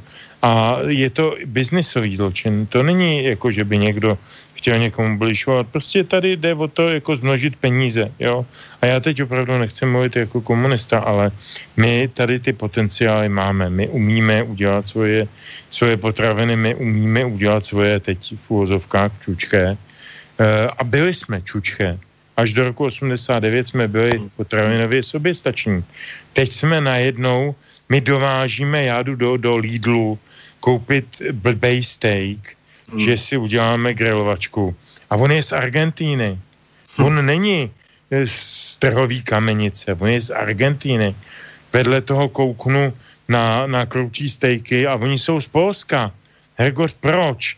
Jo, proto říkám checkzit. Máme tady lidi, kteří umějí pracovat, kteří chtějí pracovat, kteří to dokážou a kteří jsou vzdělaní ve svých oborech a už jsou hodně naštvaný.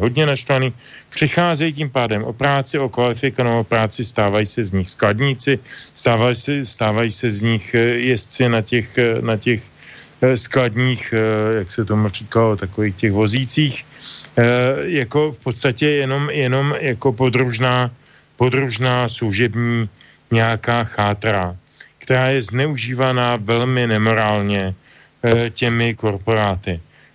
Když se odřízneme od Unie, odřízneme se od korporátů a oživíme svoji vlastní produkci. Ja na to věřím. Je to jediná cesta. A dá sa to teda podľa teba, aj keď je už všetko rozpredané u vás? To významné, všetky tie významné podniky, keď sú v zahraničných rukách, dá sa toto naštartovať? Ale no tak zavřeme Škodovku a ty lidi prostě přesuneme do Kvasin a otevřeme tam jinou fabriku se stejně kvalifikovanýma lidma, zaplatíme jim a budeme vyrábět lepší auto. Teď oni v té Škodovce v podstatě vyrábí jenom to na ten americký, britský, čínský, ruský, nevím jaký trh, ty levnější auta, ty Fabie, ty Octavie a vlastně se tam dostávají ty levnější subkomponenty, které jsou od menších výrobců. Tak proč bychom krmili Volkswagen našimi komponenty, když si můžeme o vesnici vedle, když to řeknu zjednodušeně, postavit svoji vlastní fabriku. My jich tady máme x těch fabrik. To není jenom u Kolína ta nesmyslná blbost toho japonsko-francouzského konglomerátu. Jo, tady je nevyužitá kapacita v Kopřivnici, v Tatře, jako tam všude, jako v Praze, ve Valtravce se dělávaly auta, skvělý za první republiky, Valtravku zničili, zdevastovali, vybombardovali v podstatě tyhle chlapci na Klondajku a postavili tam baráky jakýsi, který vypadají trošku jako vězení zvenku, asi jsou to kancelářské budovy, co já vím, ale prostě jsou ztráty, které jsou nenahraditelné, ztráty, které jsou nahraditelné. Já věřím tomu, že kdybychom měli odpovědnou vládu, která by myslela opravdu na dobro, teď to zní blbě to slovo dobro, prostě na prospěch svých občanů, tak může využít jejich potenciál.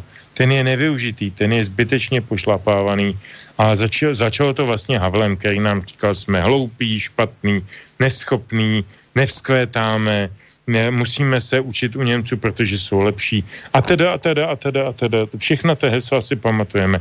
A teď nám tady 30 let někdo vtlouká do hlavy, skrze ještě navíc členství v té debilní unii, že jsme banda bláznů, neumětelů, neschopných lidí, neumíme udělat ten báječný, skvělej, luxusní kapitalismus.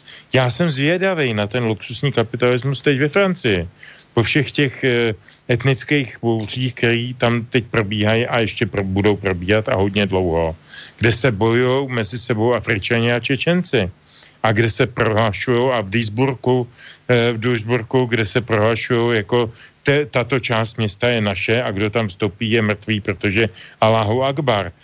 To všechno my tady pámbu zaplať zatím nemáme. Čili pročme toho využít?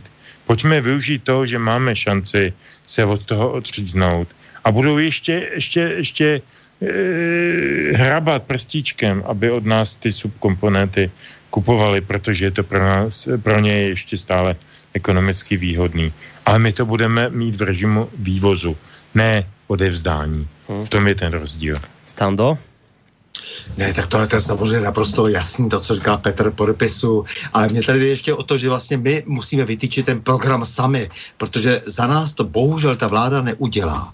Takže my musíme tlačit jaksi ze všech sil, aby jsme se dohodli, co je pro tu zemi nejdůležitější teď. Já si myslím, že to jsou ty soběstačnosti. Petr už to nakousl, to znamená například je to ta potravinová soběstačnost. A tam je třeba prostě opravdu, to musí být široký proud, tlačit, podporovat zemědělce se vším všady, protože nevím, proč máme dotovat zemědělce z jiných zemí. To, co dotuje Evropská unie, to jsou cizí zemědělci, německý, francouzský a tak dále. Jako, ne, my potřebujeme dotovat vlastní zemědělce, například ne. To znamená, to je jedna soběstačnost. To, co říkal o těch škodovkách. Teď jsme měli rozhovor nedávno s Jaroslavem Novákem, to je jaderný fyzik z plzeňské Škodovky v pořadu Na prahu změn a ty jsi to tam asi slyšel tedy, Borisy, že jsme se bavili o tom, že je možné například technologii, to znamená lidi, kteří uvažují vlastně komplexně, to znamená uvažují jaksi mnohooborově. Takže je možné je třeba využít k tomu, aby se pustili třeba do jiné soběstačnosti, to znamená energetické. Takže když jako máme tady ten upadající automobilový průmysl, který prostě jako Bůh s ním, jako to všechno končí, to s tím se nedá jako už nic nadělat, to je prostě tak trochu podvod, celá ta nadspotřeba a tak dále, ale my můžeme ty lidi třeba převést do toho jaderného průmyslu. Já jsem se s několika lidmi jsem se o tom bavil, odborníky opravdu, oni říkají, ne, to, když to jsou dobří technologové, lze ty schopní lidi i z toho automobilového průmyslu prostě převést do toho, aby se věnovali například energetice, to znamená dostavbě jaderných elektráren, což je teď, jak se ukazuje, téma číslo 1, je to pod obrovským politickým tlakem. Jako my na to nemáme prostě dost tady dnes odvážných lidí, kteří by čelili těm tlakům, aby jsme našli to správné řešení, ale nicméně máme tady nějaké jaderné elektrárny a ty je třeba dostavět. Takže je to další možná soběstačnost, to, co, jak říkal Petr, že abychom opravdu byli schopni konkurence, tak už jenom tyto dvě soběstačnosti, to znamená pustit se do toho, že začneme opět vyrábět potraviny, tak abychom si vystačili, aby tady nebyly třešně za 140, když byly kdysi za 250 a abychom dokázali také vyrábět energii, kterou k tomu ke všemu potřebujeme z vlastních sil a nebyli závislí na tom venku, tak to je možné docílit, abychom se oprostili Czexit, ano, samozřejmě, abychom se oprostili od těch všech nesmyslů zelených, kdy teda ti, kteří se snaží zmanipulovat, jak si tento náš svět, tak nám podsouvají projekty, které nedávají vůbec žádný smysl, ani ekonomický, ani ekologický. Jo, Petr to zase zmínil tady, ano, krajinotvorba. Krajinotvorba, to je zásadní věc. Zemědělci dotváří krajinu. A ta třetí soběstačnost, která je úplně klíčová, protože vedle potravin úplně na prvním místě potřebujeme především vodu. A jestli máme mít vodu, tak musíme všechno to, co jsme si na sebe sem nanesli těma přístupovýma dohodama s Evropskou unií, to znamená například to, že jsme snížili ten chov toho dobytka, aby Petr tady potom kupoval z Argentiny nějaké stejky. Ne, my potřebujeme vlastní stejky a z jednoho prostého důvodu my potřebujeme dostat ten hnůj na ta pole. My potřebujeme dostat od toho dobytka potřebujeme dostat ten hnůj na pole, který udrží nakonec tu vlhkost, který udrží tu vodu. Jak se nám tedy ztrácí z té krajiny, tak ona se nám tam ztrácí zejména proto, že máme přehřátou tu krajinu. Zase upozorňuji na Prahu změn. Opět s docentem Pokorným jsme si o těch věcech hodně povídali a povídali jsme si s lidmi, kteří jsou na zemědělství jaksi odborníky vzatí se všem všady. Takže pojďme se vrátit zpátky k tomu. To je ten projekt, to je ta možnost, to je to, co musíme zpátky dělat. To znamená neodevzdat nic, zrušit, nebavit se vůbec s nějakou vymyšlenou centrálou, která jenom zaplatila dobrý život lidem, kteří zločinně zradili vlastní vlast. Tak zrušit, tohleto všechno zrušit a prostě začít platit to, co platit musíme. To znamená vlastní zemědělství, soběstačnost, energetickou soběstačnost. Opět jako potřebujeme vrátit vodu do krajiny a to ostatní potom přijde. Tak pojďme se soustředit na taková ta zásadní rozhodnutí, pojďme tlačit všemi způsoby. Já mám k tomu, jestli můžu. Můžeš, jasné. Můžu? Jasné. Já mám k tomu jednu historku, která to poentuje, to, co říká Standa. To, co nám chybí, a já jsem to prvé hodil na Havla, ale on za to do značné míry opravdu může, je sebevědomí. On nám ho samozřejmě v politickém zájmu německém a nevím jakém ještě se snažil potlačit na minimum. Já jezdím každý rok na několik míst v Chorvatsku, protože taková moje druhá domovina, nebo třetí spíš po Slovensku. Česko, Slovensko a pak Chorvatsko. Tak mám tam spoustu kamarádů známých a sledoval jsem velmi pečlivě a zblízka, když se Chorvatsko snažilo dostat do Evropské unie. Oni proto měli nějaké svoje ekonomické a politické a jiné důvody a jedním z těch důvodů bylo, aby byl osvobozen a ospravedlněn nebo omilostněn Ante Gotovina, bývalý generál chorvatské armády za té balkánské války a Chorvatská unie na to přistoupila a Gotovinu tedy vydala na svobodu a jakoby do toho slušného společenství, abych tak řekl. No a proti tomu vystavila 38 podmínek vstupu Chorvatska do Evropské unie. A já si pamatuju přesně 2 podmínky a ty mě velmi imponovaly, jak se k tomu postavili Chorvati. Že oni jsou na rozdíl od nás opravdu velice hrdý národ, sebevědomý a vážící si svý historie a svých schopností a tak dále. To není žádný odpadový koš. To s nimi se takhle jednat nedá, jako s námi.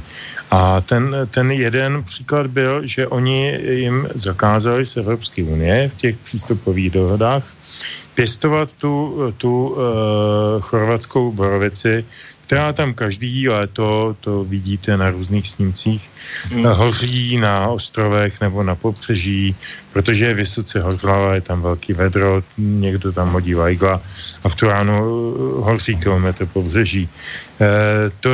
Tak jim to zakázali z ekologických důvodů. Tak oni jim teda oznámili, Chorvati, to se málo ví, že teda dobrá, tak vylágrujou odtamtať tuhletu stávající borovici a že si vyklonovali novou, jaksi požárně mnohem odolnější borovici, kterou tam teda nasadějí tam, kde skončila ta původní. tím vyhověli. Poenta je, že žádnou nevyklonovali, prostě tam nasadili zase tu původní, jo, ale tu Evropskou komisi okecali. To byl takový hezký švejkovský příběh. Ale ten druhý je mnohem silnější. Chorvatská ekonomika stojí na dvou, třech parametrech. Jeden parametr je samozřejmě hlavně turistika. Druhý parametr je víno chorvatský, vynikající, jedno z nejlepších na světě, zejména červený. A třetí parametr je sýr, ovčí sýr, zejména ten z ostrova Pagl, pašský sýr. A oni jim teda z Evropské unie zakázali vyvážet sýry z Chorvatska do zbytku zemí Evropské unie. Obdobně mimochodem na tom je Slovensko, jako nevím, jestli to bude zvíš, ale když půjdeš k vám do Lidlu a koupíš si tam korbáček, tak je vyrobený v Polsku, protože Polsko si vylobovalo výjimku, že prostě zná určitý typy ovčích sýrů, má v Evropské unii monopol, takže všechny korbáčeky po střední Evropě jsou z Polska, jo, a jsou většinou hnusný, teda musím říct, jo, chuťově. No a tak jako Chorvati se nedali a když se o tom hlasovalo v chorvatském parlamentu, tak přijelo do Zágrebu, já tuším, že to bylo nějakých 15-2000 traktorů z celého chorvatského venkova od pěstitelů těch nebo producentů těchto sýrů, a normálně takhle obtočili budovu parlamentu. Já ten Zágreb docela dobře znám, takže si to umím představit, je taková jako pěkná obtočka těmi traktory. A prohlásili a odevzdali tedy do parlamentu, který v té chvíli jednal zrovna o přijetí těch, já nevím, 34 nebo kolika těch podmínek, tak jim dali prohlášení, že prostě pokud přijmou tu podmínku s těmi sýry, takže oni ho tam teď neodjedou a nepustí je ven. To je úžasný. To se, jako, já nejsem pro anarchistické řešení věcí. Tohle je prostě spontánní projev lidu, který našel úžasný a velmi efektivní průmět do reality. Také se jim to podařilo. Ano, skutečně ty blbouni v tom jejich parlamentu tam spali jednou, druhý den teda ještě nějak jednali a něco tam pindali a hledali nějaké něco a pak teda poslali do Bruselu, že teda s touto podmínkou rozhodně souhlasit nemůžou a Brusel ustoupil. Traktoristi se rozjeli domů a pašský sír se dá kúpiť po celé Európe. No a my máme poslucháča na linke, ktorý vytrvalo čaká, tak idem mu dať hneď priestor a potom sa pustíme aj do nejakých mailikov, ktoré mi tu ešte ostali. Dobrý večer. Dobrý večer. Jano z Detry volá. No nech sa páči. Chcem pozdraviť vašich poslucháčov. A chcel by som sa spýtať, či by vedeli nejako komentovať, keď hovorili o tom Brexite, alebo aj Slovensko, môj názor je tiež, keby vystúpilo z únie a o tej podpore toho poľnohospodárstva, aby sa začalo odnovu, že čo si myslia o tom, že koľko máme ešte času ako krajiny, ako Slovensko alebo Česko, keďže ten potenciál, či už strojový alebo takýto, je vo obidvoch krajinách, ale čo sa týka ľudí a personálu, bo môj osobný názor je, že mladí ľudia nevedia tak robiť, alebo nemajú ten vzťah k tomu taký, ako má stredná generácia alebo staršia. Ja mám 39 rokov, robím celý život a ešte ďalších 20 budem, najmenej dúfam, hej? A čo keď naša generácia pomaly pôjde do dôchodku alebo vymrie, ako potom budú ďalej pokračovať? Ako sa budú chcieť postaviť na nohy, keď tí ľudia jednoducho robiť pomaly nevedia? Či sú to vysokoškoláci, stredoškoláci, to je jedna katastrofa. My sme mali kedysi učňovské strediská, kde sme sa všetko naučili a vedeli sme robiť a s chuťou sme robili a tá robota nás bavila, ale dneska všetci vysoké školy, právnici, neviem čo všetko a robiť nebude mať kto. Tak ako pozbierať potom tú ekonomiku, ako naštartovať vlastne znovu všetko. Takže otázka bola, že koľko ešte máme času na toto? Koľko máme ešte na to času, áno, lebo naša generácia, tá stredná, tí 35-40 roční ľudia, ktorí sme a teraz pracujeme a do dôchodku ešte budeme, to ešte nejak utiahneme. Ale čo potom? Dobre, ďakujeme veľmi pekne za otázku, majte sa pekne, do počutia. Ja len teda pripomeniem, že po tomto telefonáte a po reakcii pánov pozriem sa aj do mailovej schránky studio@slobodnyvysielac.sk. Tak, ale poďme na tú reakciu a potom si dáme pesničku číslo 3. Tak neviem, kto začne. Ja jenom velice stručne. Pán má absolutní pravdu, já bych podepsal každé slovo, které řekl. A jsem rád, že to řekl člověk, který je o 20 let mladší než já. To znamená, že to není můj nějaký senilní dojem, že prostě jako s naší generací odchází svět. Odpověď je taková, toho času máme strašně málo. Protože oni v té Evropě a v tom takzvaně liberálně demokratickém světě se snaží vlastně zneužívat neznalosti mladých lidí, pěstovat, uměle pěstovat nevzdělanost. To je Boloňská dohoda a další věci, to je na jiné téma a na jiný večer, to bychom si mohli povídat 2 hodiny.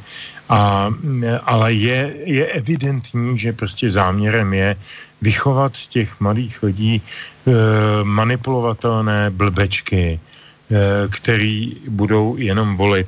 Viděli jsme to v Rakousku, když v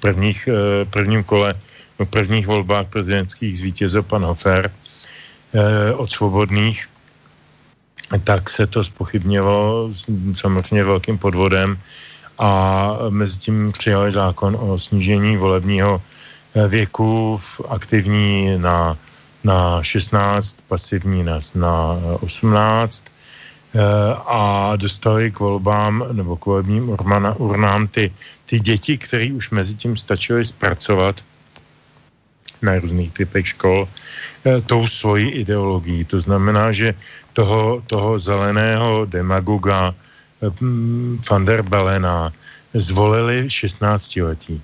Konec konců u nás 18-letí volili v roce 2013 převážně pana Schwarzenberga. Jo, je to velmi podobný model. Prostě zneužívat neznalosti, neschopnosti, nemožnosti, nevzdělanosti, hlouposti, neskušenosti těch mladých lidí k svým politickým záměrům. Je to mimořádně nemravné, mimořádně odporné a odpudivé. A máme fakt málo času, protože my musíme tyhle ty lidi ještě nějak chytit. Ale zas na druhou stranu, já jsem optimista, protože se na mě obrátili na vysoké škole, přišli za mnou studentky z jiné školy, z Univerzity Karlovy, kde řeší problém s názvem ageismus. To znamená vyhazování zkušených, vynikajících profesorů a nahrazování dementními 28-letými doktory, kteří mají jenom ty brožury, jenom tu boloňskou úmluvu a jenom ty představy o tom liberálním demokratickém ráji, které mají prostě převzaté z té politické platformy a přišli se mnou koordinovat nějaké akce, které by zachránily ty zkušené, slušné, dobré pedagogy a teda a teda. Čili jako nejsme ztraceni. Je tady strašná spousta myslících lidí. Jenom s nima musíme umět mluvit a nacházet je. Stando, zkus aj ty zareagovat na posluchača. Tady prostě se musíme rozhodnout, tady se nesmíme s tím mazlit. Jako to, co říká posluchač, jako je absolutní pravda. Tady jde o to, že třeba v tom zemědělství speciálně, o kterému jde, tak to jsou 1 až 2% lidí, kteří tam jsou zaměstnáni. 99% lidí je ovšem závislých právě na tom zemědělství. Takže tady musí opravdu přijít to rozhodnutí. My musíme prostě zatlačit a rozhodnout se.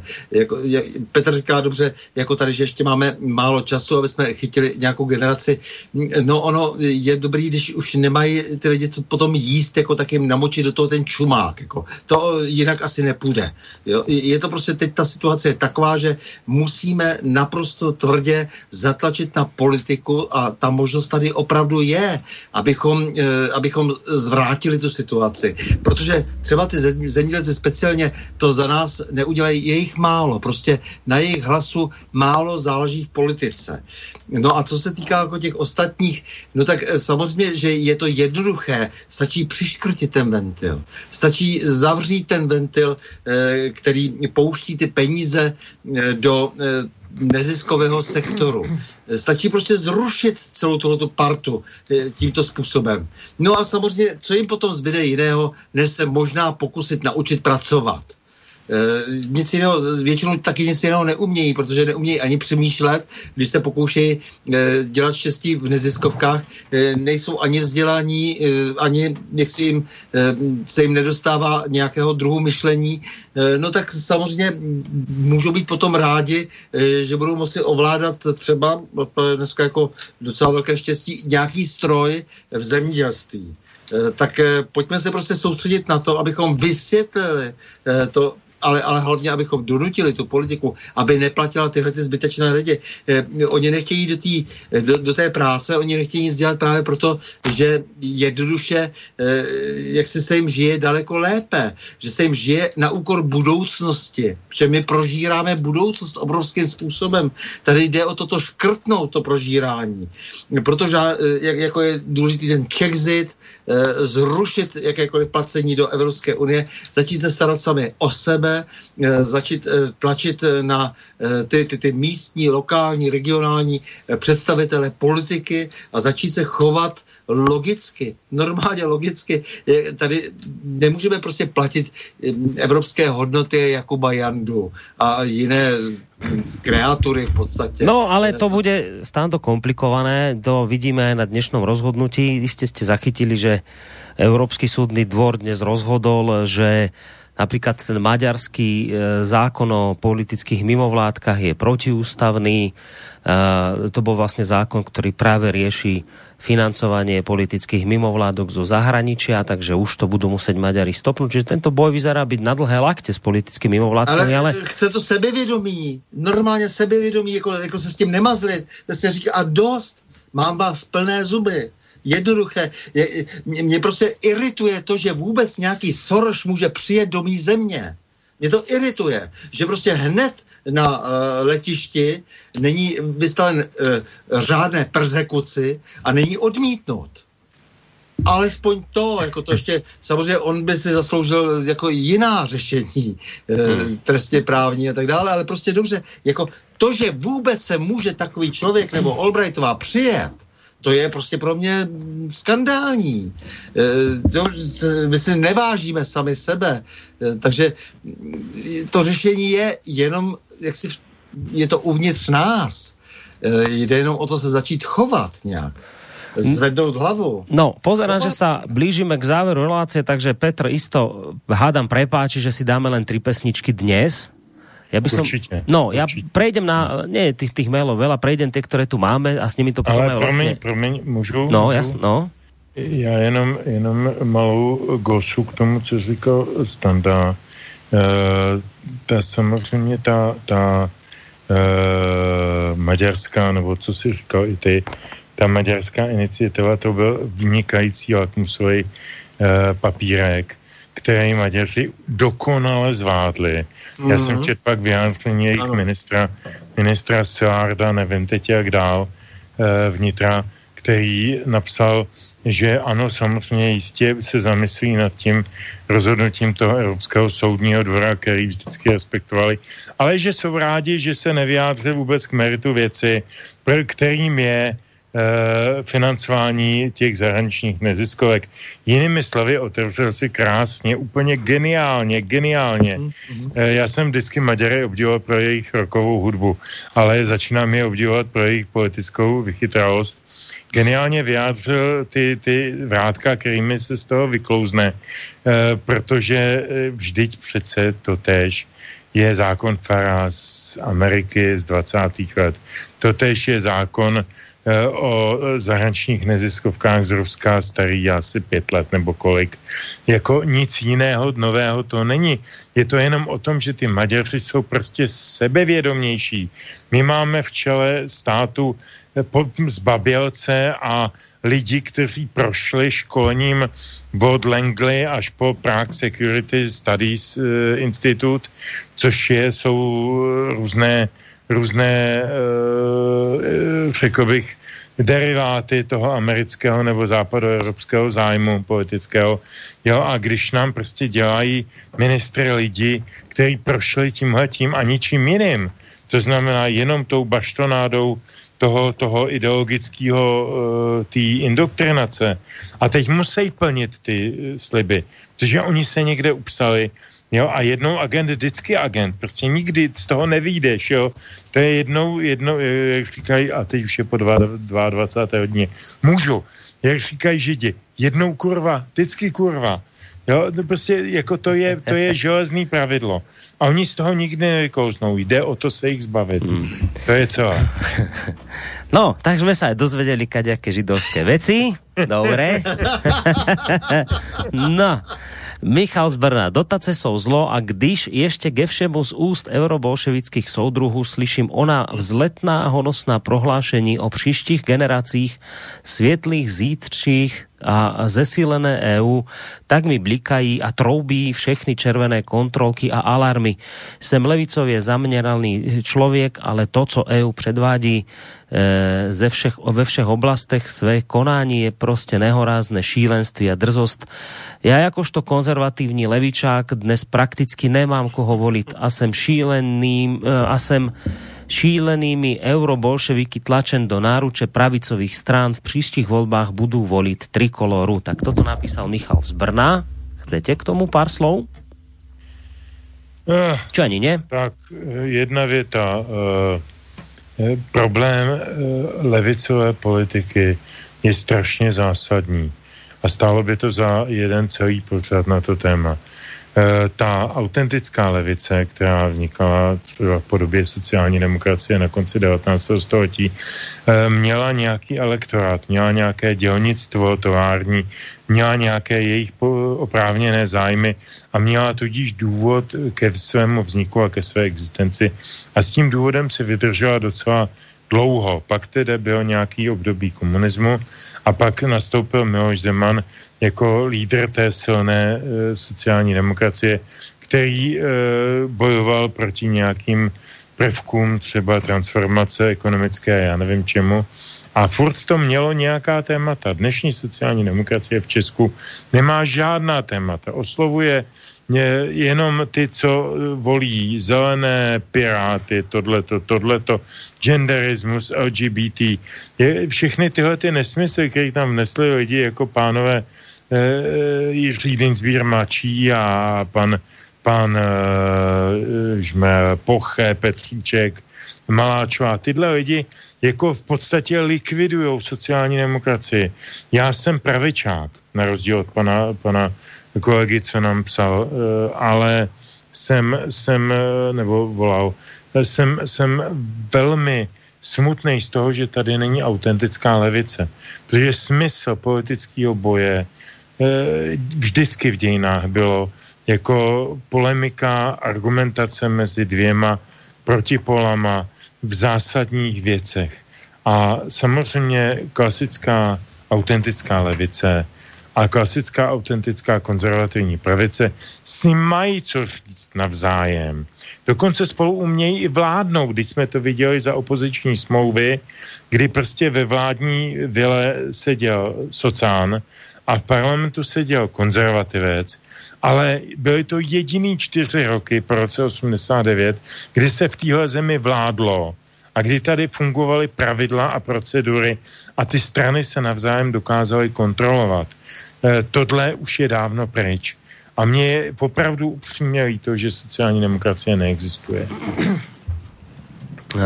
Ešte tu máme ďalší mail. Páni, od začiatku hovorím a napísal som to aj vám do štúdia, že toto je informačno-psychologická vojna spojená s biologickou vojnou, ktorá prekrýva ekonomickú vojnu medzi USA a Čínou, ktorá prekrýva ekonomickú krízu, ktorá nás ešte len zasiahne naplno. Dôsledky budeme niesť ako vždy len tí dole, tí hore už toho bohatnú už dnes. Koľko to bude trvať sa nevie, hrozí to aj rozpadom doterajšieho finančného systému založenom na rezervnom systéme postavenom na americkom doláre. Nikto dnes nevie, čo bude ďalej. Takže toto nám napísal Juraj. A ešte na záver pridám mail od Zuzany, to je ďalšia Zuzana, ktorá nám píše, ona zase reaguje na tú moju výzvu. Chcela by som vás pozdraviť a veľmi rada počúvam vaše relácie, pozdravím vašich kolegov spoza rieky Moravy a Boris, neviem, ale myslím, že dosť často reagujem či už v partnerskej relácii Trikolora alebo Hodine vlka, takže niektoré Zuzany aj píšu, áno, to je pravda, a ja som hovoril o tejto relácii, takže sme radi, že ste aj do tejto relácie prispeli, že teda dámy naše volanie vypočuli dnes večer a môžeme sa pomaličky lúčiť. Pozerá, máme pol, tak asi už to dotiahneme do finále dnes večer, takže obom sa vám poďakujem a ako s prvým sa rozlúčim so Standom, lebo Petra ešte čaká samozrejme tá posledná vec, pokiaľ ide o dnešnú reláciu, predstaviť nám záverečnú pesničku. Takže Stando, ďakujem ti veľmi pekne. Budeme sa zase počuť s tebou na budúci týždeň v pondelok, už aj vieš, o čom to bude? Ještě to nevím, ještě to jako nějak vylaďujeme, ale v každém případě na prahu změn v pondělí 20:30, to je jasné. Nicméně dobrou noc, naslyšenou Petře, Borisi a posluchači. Spolek. Tak, maj sa pekne aj ty, to bol Stanislav Novotný, bývalý policajný prezident Českej republiky, toho času prezident Asociácie nezávislých médií. No a ešte nám ostáva rozlúčiť sa aj s Petrom Žantovským, mediálnym analytikom, publicistom a vysokoškolským pedagogom, ktorý nám zároveň oznámi aj záverečnú, alebo ohlási záverečnú pesničku. Takže Petre, maj sa pekne aj ty a poď na tú pesničku. Já moc děkuju Standovi, tobě a našim posluchačům a na rozdíl od Standy opět podotknu též posluchačkám za to, že jsme strávili společně hezký chvíle, aspoň doufám. Pro mě to hezký chvíle jsou vždycky, já si toho strašně vážím. Trošku se omlouvám Standovi, že jsem dneska byl ukecanější a dal jsem mu asi málo prostoru. Tak já příště třeba si dám bobříka mlčení nebo něco takového. Je ovšem, jestli naši posluchači a posluchačky ještě vědí, co je to bobřík mlčení, Foglar a takové tyhle ty archiválie. No a o tom si budeme povídat. Poslední písnička je možná nejznámější z těch doposud poslouchaných z Jojo Bandu, i když ani to nebyl žádný jako superhit, jako Ryby tví a podobně, který letěl rádiem, ale je to písnička, která má pro mě osobně velký význam, takže já jsem vykonal docela dosti úsilí pro to, abych se nemusel účastnit zelené aktivity socialistického režimu, tedy prezenční služby v Československé lidové armádě. A tak mi tahle ta písnička je nějak hodně blízká, tak mi dovolte, abych vám ji naposled, nebo teď na závěr pustil. Jmenuje se Major Půvabný a je to stále ještě Jojo Band. Dobrou noc. Dobrou noc, no a spolu s menovanými dvomi pánmi vám dobrou noc, alebo dobrú noc. Pekný zvyšok večera praje Boris Koroni. Majte sa pekne, do počutia.